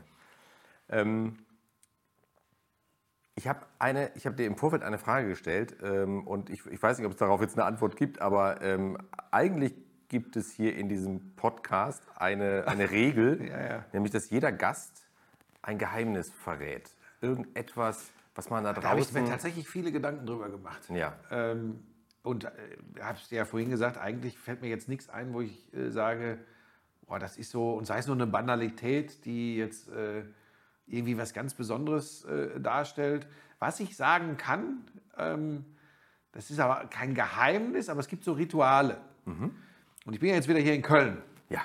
Und wenn ich in Köln bin, bin ich in einem recht guten Hotel und die Leute denken immer, da lebt, lebt Graf Koks und hofiert und geht lecker äh, essen und tralala. Es ist, wenn ich zwei plus, also zwei oder mehr Tage hier bin, Ja. ein Trieb in mir, ich muss einmal Gyros Pita haben. Und das lasse ich mir, ich lasse mir Gyros Pita von Lieferando ins Hotel liefern. Ja. Und die unten lachen sich schon immer kaputt, weil die Ja. riechen immer, was wieder kommt. Und dann kommt das Tütchen Ja. und dann ist es immer Gyros Pita mit Tzatziki und Zwiebeln. Kein Krautsalat im Pita, muss nicht sein, überbewertet. Okay. Und gerne, wenn der Hunger groß ist, dazu noch eine Currywurst mit Fritten rot-weiß. Dazu. dazu. Jetzt pass auf. Jetzt habe ich aber festgestellt, je älter ich werde, desto weniger kann ich das noch alles essen und will aber auch kein Essen wegschmeißen. Ja. Jetzt gibt es aber Mindestbestellwerte. Okay. Jetzt muss ich, jetzt, jetzt gucke ich immer, dass ich mir das irgendwie so zusammenbaue, dass ich kein Essen wegschmeißen muss, aber auf den Mindestbestellwert komme, dass ich mir das kommen lassen kann. Weil ich habe ja kein Mietauto oder sowas, wenn ich, wenn ich hier in Köln bin. Ähm, und dann, deshalb brauche ich einen Lieferdienst. Aber ich kriege es jetzt hin. Ich habe es auch bei diesem Ausflug vorgestern hat es wieder Gyros Pita gegeben. Und Achtung, es gibt für meinen Geschmack in keiner Stadt besseres Gyros Pita als hier in Köln. Hier gibt es zwei, drei Buden, die machen das sensationell. Ich nenne jetzt keine, weil dann wird die andere sich wieder äh, Mhm. benachteiligt fühlen. Aber es gibt drei, drei super Buden. Und du wechselst dann auch in den Ich wechsle dann auch, weil die sollen alle, äh, also bei der einen werde ich auch, wenn ich dann mal dran vorbeifahre, also manchmal gehe ich auch persönlich hin und hole Ja. mir das ab, wenn, wenn wir auf dem Weg zurück von der Produktion sind. Ja. Äh, Da wäre ich dann auch äh, sehr äh, freundlich immer begrüßt. Die wissen dann auch, äh, wer ich bin. Mhm. Ist aber nur in einer von den dreien, weil das ist. Ja, verdammte Scheiße, ist das Ferkulum in Köln. Da- Ja, das, kennt je, das kennt jeder. Ja. Zülpicher Straße. Und da ja, gibt es immer, jetzt werden aber lange. die Ersten sich melden und werden sagen, ja, aber mittlerweile, da gibt es doch ganz andere. Aber Ferkulum, da ist auch, da ist, das ist wie wenn du im, im Griechenland-Urlaub einen Uso trinkst, der schmeckt tausendmal besser, als wenn du ihn hier im griechischen Restaurant trinkst. Das ist so ein bisschen so Geschichte, das ist Flair. Und Und das Ferkulum ist für mich die Zeit früher, wenn wir dann äh, unterwegs waren ähm, und dann noch äh, morgens um zwei äh, was essen wollten, dann hat es einen Gyros Peter. Das ist, bestimmt, das ist bestimmt eine der ältesten Ja. Imbissbuden Ja, ja, also äh, Kölns, würde ich sagen. überlegen, wann habe ich hier studiert? Das war Ende der 80er Jahre. Ja. Ja. Gibt es immer noch den Laden. Also, ja, ja, total. Ja. Das ist vielleicht sowas, das weiß bestimmt nicht jeder, obwohl ich ja hin und wieder mal äh, ein Gyros Peter Bild mit dem Dom im Hintergrund äh, äh, poste. Aber ähm, das ist so, so ein Ritual, äh, was ich habe. Da hast du mich echt ins Grübeln gebracht, weil ich habe gedacht, du wolltest so investigativ, journalistisch irgendwie jetzt hier, ähm, hat er einen Menschen Am liebsten umgebracht? schon, am liebsten schon. Einen Menschen umgebracht. Ja, habe ich aber Das ist- überraschenderweise nicht. Ähm, und, aber wenn das wirklich so ein Geheimnis wäre, warum sollte ich das dir jetzt hier erzählen? Also das musst du mir auch mal erklären. Das kann ja nur so eine Petitesse sein. Jetzt überleg mal, ich hätte wirklich was auf dem Kerbholz. Würdest Dann würde ich sagen, auch beim Mark Land, da setzt du Würdest mich dich mal wundern, hin. du würdest dich wundern, was Menschen schon verraten haben. Aber Hier? Das ist ja noch nicht, ja, absolut. Echt? Aber wenn, das dann, wenn es dann raus ist, dann wirst du. Aber ich habe auch tatsächlich, also Geheimnisse habe ich tatsächlich nicht. Hm. Ähm, und wie gesagt, dann habe ich noch ein paar Marotten, aber da gehört das dazu. Und das finde ich eigentlich immer ganz lustig. Ich auch. Ich muss. Und das ist ja auch der Grund, warum wir das machen. Ähm, weil du aber gerade gesagt hast, ähm, äh, ob du jemanden umgebracht hast, hast du offenbar nicht. Nee. Ähm, ähm, du bist ja auch im, im Podcast äh, unterwegs und äh, lass mich das nur ganz kurz sagen. Ich bin nämlich Kommst auch. du mit deinem- jetzt komme ich mit Jetzt meinem machst du wieder Werbung für wie heißt Naja, der? es gibt ja hier keine Werbung. Sodom Es- und Gomorra? Sodom und Camorra. Ja, Camorra, ne, wegen der so. Und äh, das muss ich wenigstens kurz bewerben Ja, hier, weil, weil wir, wir machen ja sonst keine Werbung. Und ähm, dann lass mich doch wenigstens für meinen True Crime Podcast kurz äh, Werbung machen. Ich hab ja schon Ich gehört. weiß, ich weiß, genau, du hast schon gehört, netterweise. Und obwohl du gar keine Affinität zu diesem Thema hast, hast du zumindest gesagt, dass Macht es solide gut. hergestellt ist. Doch nett. Macht doch vielen gut. Dank. Das ist, das ist doch Also gut. ich glaube auch in dir schlummert noch viel mehr, als du selbst glaubst. Das, das, das kann sein. Das kann sein. Das ist ich ich, ich finde es ja gerade raus. Aber- Sodom und Gomorra. Sodom und Camorra. Aber ähm, ich habe das nur deswegen auch angesprochen, weil ich auf deinen Podcast noch mal kurz zu sprechen kommen wollte. Und gar nicht so sehr, weil ähm, ich auf den Inhalt des Podcasts zu sprechen kommen wollte, sondern eher auf deinen Gesprächspartner, mit dem du das machst. Weil du, wir haben Schmiso. ja viel, Schmiso, weil wir haben ja viel über Familie schon gesprochen. Ne? Du hast von deinen Töchtern erzählt, du hast von deiner Frau erzählt und so weiter. Und ich habe ein bisschen das Gefühl, wenn ich das so beobachte, wie ihr zwei so seid, jetzt nicht nur in dem Podcast, sondern auch außerhalb, so Schmizo ist wieder zum Essen da, der Junge muss, was- der muss satt werden und so, der hat wieder so ein Stückchen Kuchen da stehen. Ein und ich habe Sohn. mich immer gefragt, ja, ehrlich gesagt habe ich immer so ein bisschen das Gefühl, äh, auch, auch wenn du immer, also ne, wenn er bei Sky dann auch wieder mit, mitkommentiert und so, und der ist ja, ich finde den wirklich auch fachlich, finde den eine Granate, ja, das ist ein ganz, ganz toller jetzt Kollege. man nicht. Der muss noch viel lernen. Natürlich muss er viel lernen, aber er ist zumindest eine, der ist auf dem Weg dahin, Ja. die Granate zu werden. Und, ähm, und den Weg wird er auch machen, glaube ich.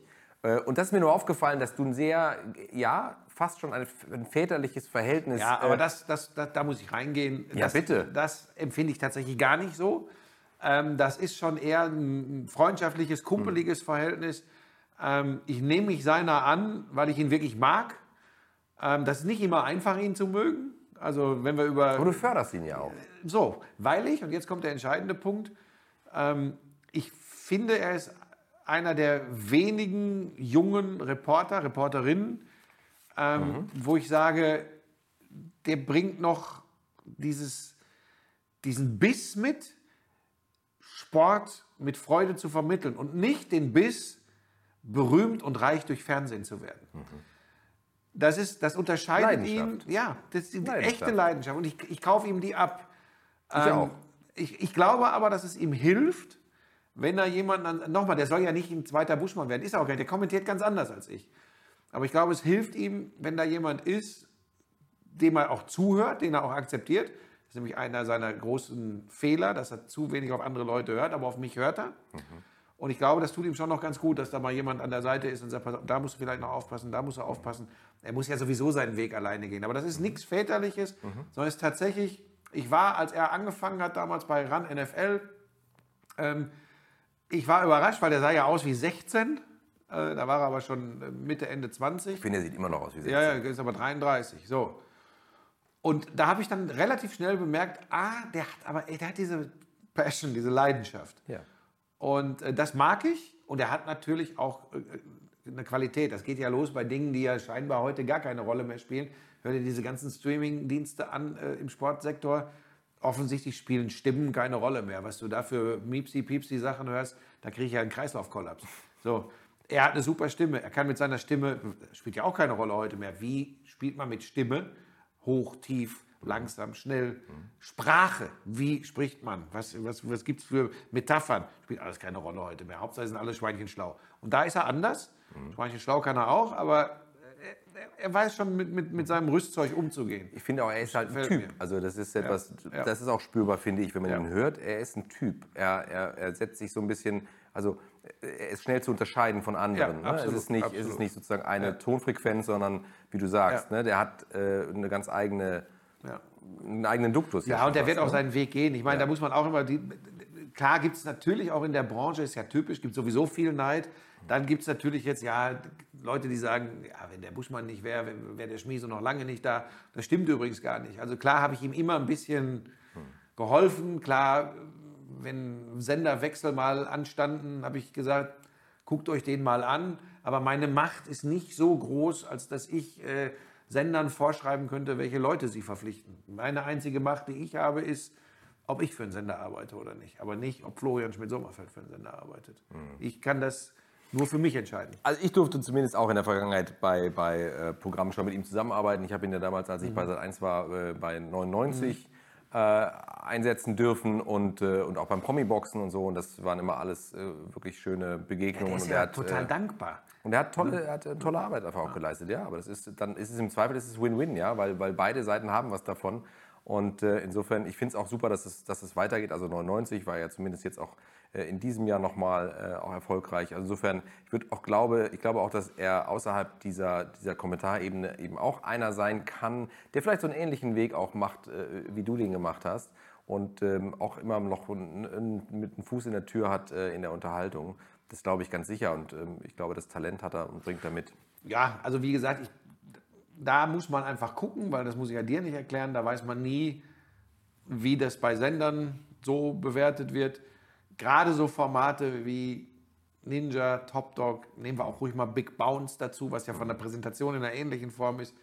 Die sind halt sehr speziell und das ist für mich die größte Kunst im Unterhaltungsfernsehen. Ist diese du selbst sein, kommentieren wie ein Kommentator, aber immer noch auch, wie nanntet ihr das immer, anbieten, auf der Moderationsposition anbieten. Bietet was an. Also immer noch was anzubieten. Das ist wirklich meiner Meinung nach die absolute Königsdisziplin und funktioniert übrigens nur, wenn du dich total sicher fühlst. Und dafür gibt es unterschiedliche äh, ähm, ähm, Parameter. Du kannst dich sicher fühlen, weil du weißt, du bist, wie sagt man, gebackt. Dein Sender steht total hinter dir.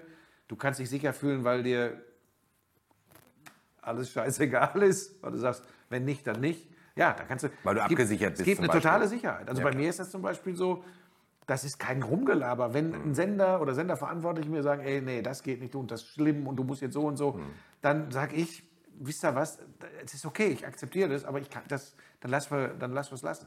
Und das kann aber Schmiso natürlich noch nicht, der ist 33. Aber wenn Schmiso das Gefühl hat, ähm, der Sender lässt ihn so sein, wie er ist, dann wird er frei werden.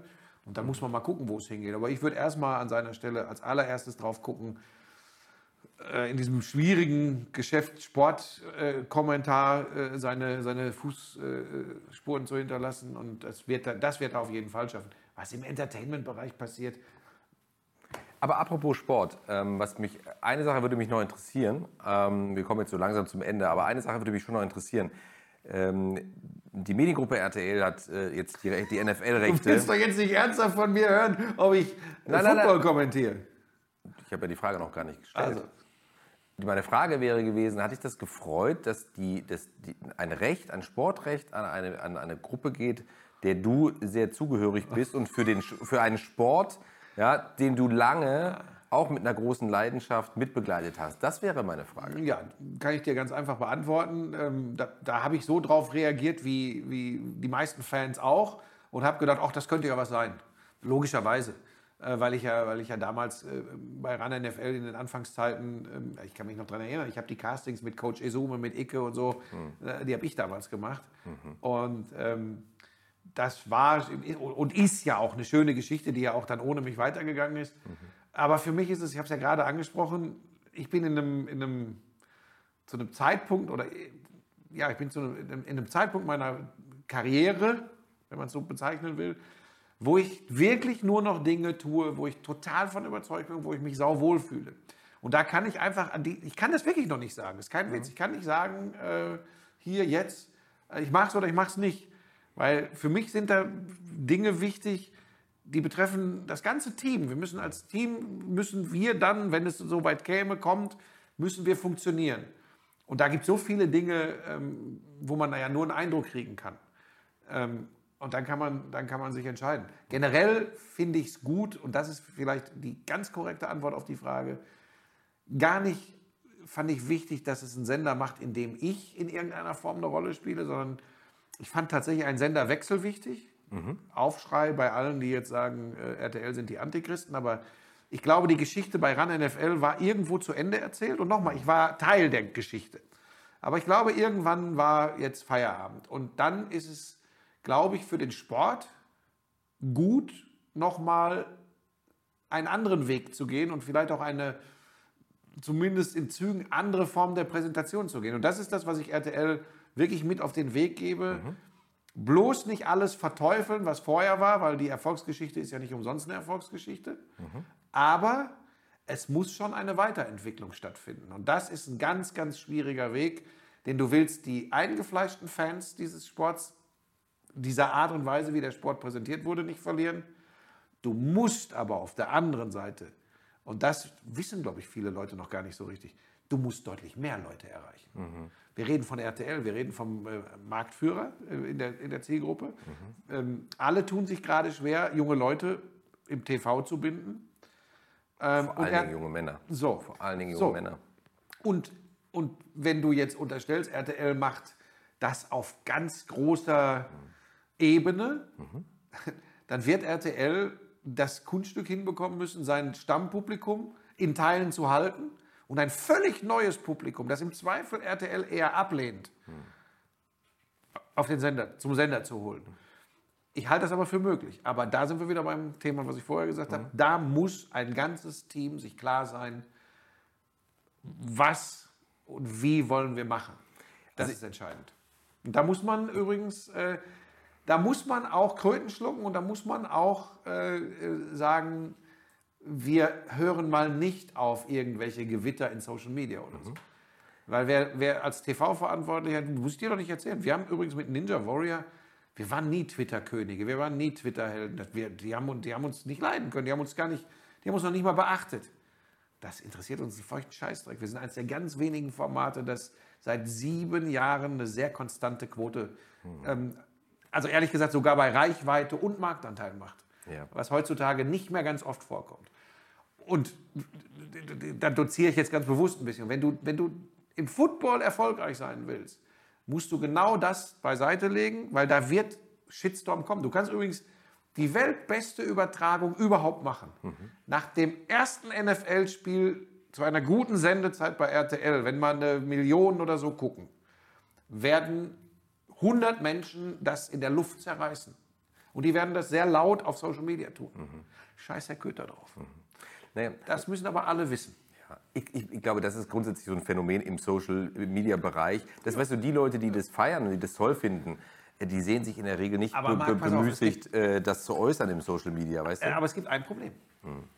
Das könnte man genauso easy abtun. Das tue ich für mich innerlich auch. Hm.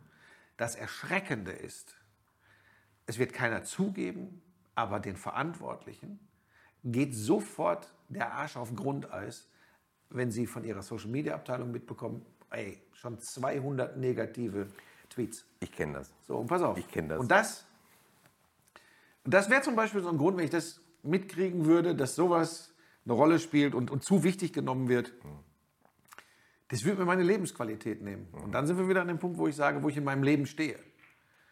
Das ist in meiner Lebensplanung nicht mehr vorgesehen, mich wegen sowas zu ärgern. Das ist eine extrem gute Überleitung zu meiner letzten Frage. Du hast, ich darf die Frage stellen, weil du hast eben deinen Jahrgang selber genannt, mhm. ähm, 64. Das heißt, Ende nächsten Jahres äh, wirst du 60. Mhm. Und meine Frage ist, gibt es für dich beruflich noch etwas, wo du sagst, das möchte ich gerne noch erreichen? Gibt es da noch was? Nee, tatsächlich nicht. Ähm, ich möchte einfach wirklich ähm, so, solange es geht, noch in dem, auch wenn wieder alles kaputt ist und wehtut, in dem körperlichen Zustand äh, möglichst viel erleben. Das ist ähm, zum Großteil sicherlich außerhalb des Jobs. Ähm, aber klar, wir haben ja selbst auch privat schon oft darüber gesprochen, dass ich jetzt nicht von heute auf morgen gar nichts mehr mache, ist auch klar. Aber Leute, die mich Nee, gut das ist bei dir so ein bisschen wie Twitter abschalten und zehn Minuten später wieder anschalten. auf der anderen Seite, ja, aber Leute, die mich gut kennen, wissen auch, dass es. Also ein sehr guter Freund von mir hat mal gesagt, Buschi, das ist schon spannend, ähm, wie du durchs Leben kommst. Andere Leute machen sechs Wochen Urlaub im Jahr und den Rest müssen sie arbeiten. Und bei dir etwas harsch formuliert, du musst sechs Wochen im Jahr arbeiten und den Rest machst du Urlaub. So krass ist es nicht. Aber ähm, es gibt nichts mehr, wo ich sage, das, das muss ich noch machen. Ähm, das fehlt mir, äh, um beruflich äh, so die, die, die Krone draufzusetzen. Das gibt es nicht. Es gibt Dinge, ähm, wie, wie bei Sky, die Next Generation, die Übertragung mit den Kindern. Das sind so Dinge, das, die Leute glauben das nicht. Da gibt es ja Menschen, die vermuten dann, ja, jetzt hat Sky den nochmal überredet mit Kohle und tralala. Natürlich verdiene ich gutes Geld, aber das war nicht der Grund, sondern es waren die Kinder. Und wenn dann so etwas kommt, wo ich sage, okay, das, das hat mir nochmal wieder so ganz anders das Gefühl, plötzlich bin ich wieder gerne in ein Fußballstadion gegangen. Sonst sage ich immer, ey, lass mich in Es Ruhe. war spürbar, dass das, Ja. das hat man äh, gemerkt, So. dass das so war. Und dann ist es nicht mehr, ja, lass mich in Ruhe, ich will nur in, in meiner Konferenz, in meiner Butze sitzen und, und, und, und eine schöne Konferenz übertragen. Das hat mich nochmal, und das zeigt ja dann übrigens auch, da brennt noch ein Feuer. Und ähm, dass es auch nochmal Sportübertragungen gibt. Ähm, wenn ich gefragt werde, dass ich mir sofort vorstellen kann, ja, da bin ich nochmal am Start. Klar, aber eins weiß ich ja auch, die Welt im Sport und im Fernsehen dreht sich ja nicht um mich. Das heißt, ähm, ich kann auch damit leben, wenn sie irgendwann sagen, ähm, ja, aber das ist du, du bist ein alter Weißer, du bist ein Cis-Mann, das ist heutzutage nicht mehr gefordert. Ähm, wir wollen jetzt was anderes, dann ist das in Ordnung. Aber das kann ich natürlich mit 58 Jahren auch leichter sagen als mit 38. Und das kann ich natürlich aus einer Situation heraus, wo ich in den letzten zehn Jahren einfach so viel Geld verdient habe, das kann man ruhig sagen, dass ich darüber nicht mehr nachdenken muss. Und du hast jetzt einen Bus, du kannst jetzt einfach schöne Reisen mit Pebbles Geil. und Lisa machen. So, genau. Und das ist doch auch schön. Aber ich werde nicht, da muss ich alle enttäuschen, in den nächsten ein, zwei Jahren komplett äh, von der äh, Bildfläche verschwinden. Allein durch die Geschichte, dass ich die Next Generation bei Sky mit ein paar Konferenzen noch weitermache. Ähm, wir machen jetzt, wie gesagt, die achte Staffel Ninja. Ich weiß nie, was dann in den äh, Controller-Ebenen von Fernsehsendern entschieden wird, ob Formate weitergehen oder nicht. Aber solange ich, solange ich an Ninja noch Spaß habe, Du kennst all die Höhen und Tiefen, wie oft ich schon gesagt habe, ich weiß nicht, ob das noch weitergehen sollte und ist es nicht auserzählt. Und dann kommen wieder irgendwelche Bekloppten da in den Parcours und ich sage, boah, ist schon geil. Ne? Also ja, aber warten wir mal ab. Ne? Guck, guck dir die Entwicklung von Fernsehformaten an. Wir wissen ja alle nicht, wo das, wo das hingeht. Ich kann nur sagen, auch Top Dog habe ich jetzt, dadurch, dass ich dann auch noch Pebbles dabei hatte, also das wäre für dich ganz interessant. Frag mal die Leute, von, die bei Top Dog dabei waren, wie für sie so das Produktionserlebnis war. Dieser Hund macht ja auch noch aus mir einen total verträglichen Moderator am Set. ja, ist ja jetzt nicht so, als wärst du ohne Hund Nein. unverträglich Nein, das, gewesen. nein aber, ich glaube, ich, war nicht, sagen, ich, ja. glaub, ich war nicht Aber immer einfach. Ich meine, du bist ja jemand, der kann das ja wirklich von der in Anführungsstrichen anderen Seite beurteilen. Ich habe mich nie für, überraschenderweise, nie für ein Arschloch und eine Diva gehalten. Nie. Mhm. Weil ich glaube, dir von Anfang an, allen anderen in der Produktion immer vermittelt habe, mir geht es hier um die Sache. Mir geht es nicht darum, was ich zu essen kriege, wie meine Garderobe aussieht, äh, äh, wie das Hotelzimmer Die ist. Arbeitszeiten sind. Die, die, ja, die Arbeitszeiten schon. Ja. Jetzt, jetzt bist du auf dünnem Eis unterwegs. Das kann, ich mal, das kann ich mal euren Hörern und Zuschauern hier erklären. Das ist nämlich so, wenn ein Arbeitstag vor einer Kamera Ach, lass 14 doch. Stunden dauert, dann ist das unprofessionell in meiner Sicht. Aus einem einfachen Grund. Weil in Stunde 14 geht in der jeweiligen Aufzeichnung, da, geht, da brennt die Bude, weil da fällt die Entscheidung. Wenn alle Beteiligten, und das betrifft übrigens nicht nur den Prinzen vor der Kamera, das fechten wir jetzt hier aus. Wenn alle Beteiligten, das sind Kameraleute, Regie, IP, äh, Moderator, wenn die alle schon platt sind, dann ist das nicht gut. Dann Aber muss wir haben man, das ja- ja, ja. Moment, dann muss man sehen, dass man das in ein anderes Korsett bekommt und vielleicht anstatt 14 oder 13, 9 oder 10 Stunden, was immer noch, ist übrigens nicht zu vergleichen mit, weißt du ja, mit anderen Jobs, sondern weiß, ja. immer noch viel ist. Und da war ich nicht einfach, das weiß ich, weil ich dann gesagt habe, Leute, so geht das nicht mehr, ihr seid doch, ihr tickt doch nicht ganz richtig. Und dann bin ich jemand, der das auch manchmal in einer Art sagt, wenn er gerade wirklich sauer ist. Das ist dann nicht immer angenehm, das weiß ich. Aber du weißt ganz genau, dass ich nie so eine typische TV-Diva war. Ach, aber bitte noch dies, aber bitte noch das, aber das. Auf gar keinen Fall. Das wollte ich damit auch gar nicht angesprochen Ja, haben. aber um jetzt hier mit den sein. Arbeitszeiten, du. Nein, ich wollte damit eher sagen, dass das auch eine anstrengende und harte Produktion war und ja auch eine ungewöhnliche Produktion. Weißt du, bei, bei Schlag den Raab, da hast du zwar auch eine lange Show, Naja, aber das ist nach sechs Stunden ist fertig. Genau, dann ist es vorbei. Und äh, bei- sag mal, normalen äh, Shows, die jetzt äh, live sind oder sowas, ja, sind vielleicht zwei, drei Stunden. Dann ist das Ding aber auch durch. Und ich habe immer bewundert, ähm, dass ihr da vor der Kamera das immer wieder geschafft habt, euch auch selber so hochzufahren. Also, weil es ist ja wirklich so, dass du, dass du immer wieder, das ist ja wie, als würde jemand an- und ausschalten Genau. die ganze Zeit, ne? weil du ständig. Schaffst du äh, auch alleine nicht. Da, da ist ja. übrigens dieses Duo, so, so, so sehr wir uns manchmal gegenseitig nerven. Der Köppen sagt auch mal, ey Buschi, jetzt hör mal auf zu moppern. Mhm. Und ich sage manchmal, lass das nächste Spielzeug jetzt in der Kiste. Ja. So. Aber so kannst du dich gegenseitig hochschaukeln. Aber ich will ja nur sagen, die meisten Leute da draußen wissen das ja nicht. Die Leute, die mal selbst vor Ort waren, die kriegen so einen Eindruck, dass, du, dass sie sagen, wie, ihr steht da, also jetzt mal ganz ehrlich, wir haben Tage, da stehen wir zehn Stunden auf der Moderationsposition. Nach Abzug von Pausen, also neun bis zehn Stunden. Nach Abzug von Essen, Pausen, Umbau, tralala. Das ist, da- das ist übrigens nicht mal so eben. Und das ist übrigens nicht einmal im Monat. Das ist 13 von 16 oder 17 Tagen. Und das ist eben, das ist schon eine Nummer. Da sagen die Leute, naja, aber das Schmerzensgeld ist doch so hoch. Das kommt dann ja immer. Nee, aber ihr werdet doch gut bezahlt. Nee, aber wir wollen in allererster Linie wollen wir ja das möglichst geilste Produkt abliefern. Und da denke ich eben, da muss man irgendwie sehen, bei allem Kostendruck, bei allem drumherum, dass es irgendwie so ist, dass, dass jeder noch in der Lage ist, ähm, seine Bestleistung abzurufen. Mehr wollte ich eigentlich nie. Und manchmal habe ich auch einfach so einen Furz quer sitzen. So ein ganz schönes Schlusswort. Buschi, ich danke dir sehr. Wie lang war das jetzt? Das war, das war sehr lang. War das ich glaube, lang? das war wahrscheinlich das längste Gespräch, das ich bisher Gottes hatte. Aber Willen. das war, auch, äh, das war auch echt mega spannend. Das hat total Spaß gemacht. Vielen Dank. Schön, dass du da warst. Gerne. Soll, soll ich den Leuten mal sagen, wie ich dich immer nenne? Sag mal. Pillemann. Das, ja, das stimmt. Ehrlich gesagt war ich eben so ein bisschen beleidigt schon fast, weil du nämlich eben auch irgendwie so hattest, so ein Pillemann da im Internet und so. Hab ich gedacht, Moment mal, ich bin doch der Pillemann. Also das fand ich fast schon ein bisschen unangenehm. Vielen Dank. Tschüss. Tschüss. Danke.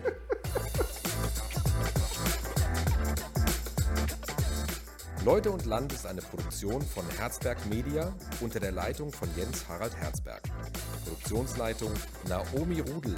Kamera, Schnitt und Ton Fee Fröhlich und Ronja Engler. Neue Folgen gibt es jeden Dienstag.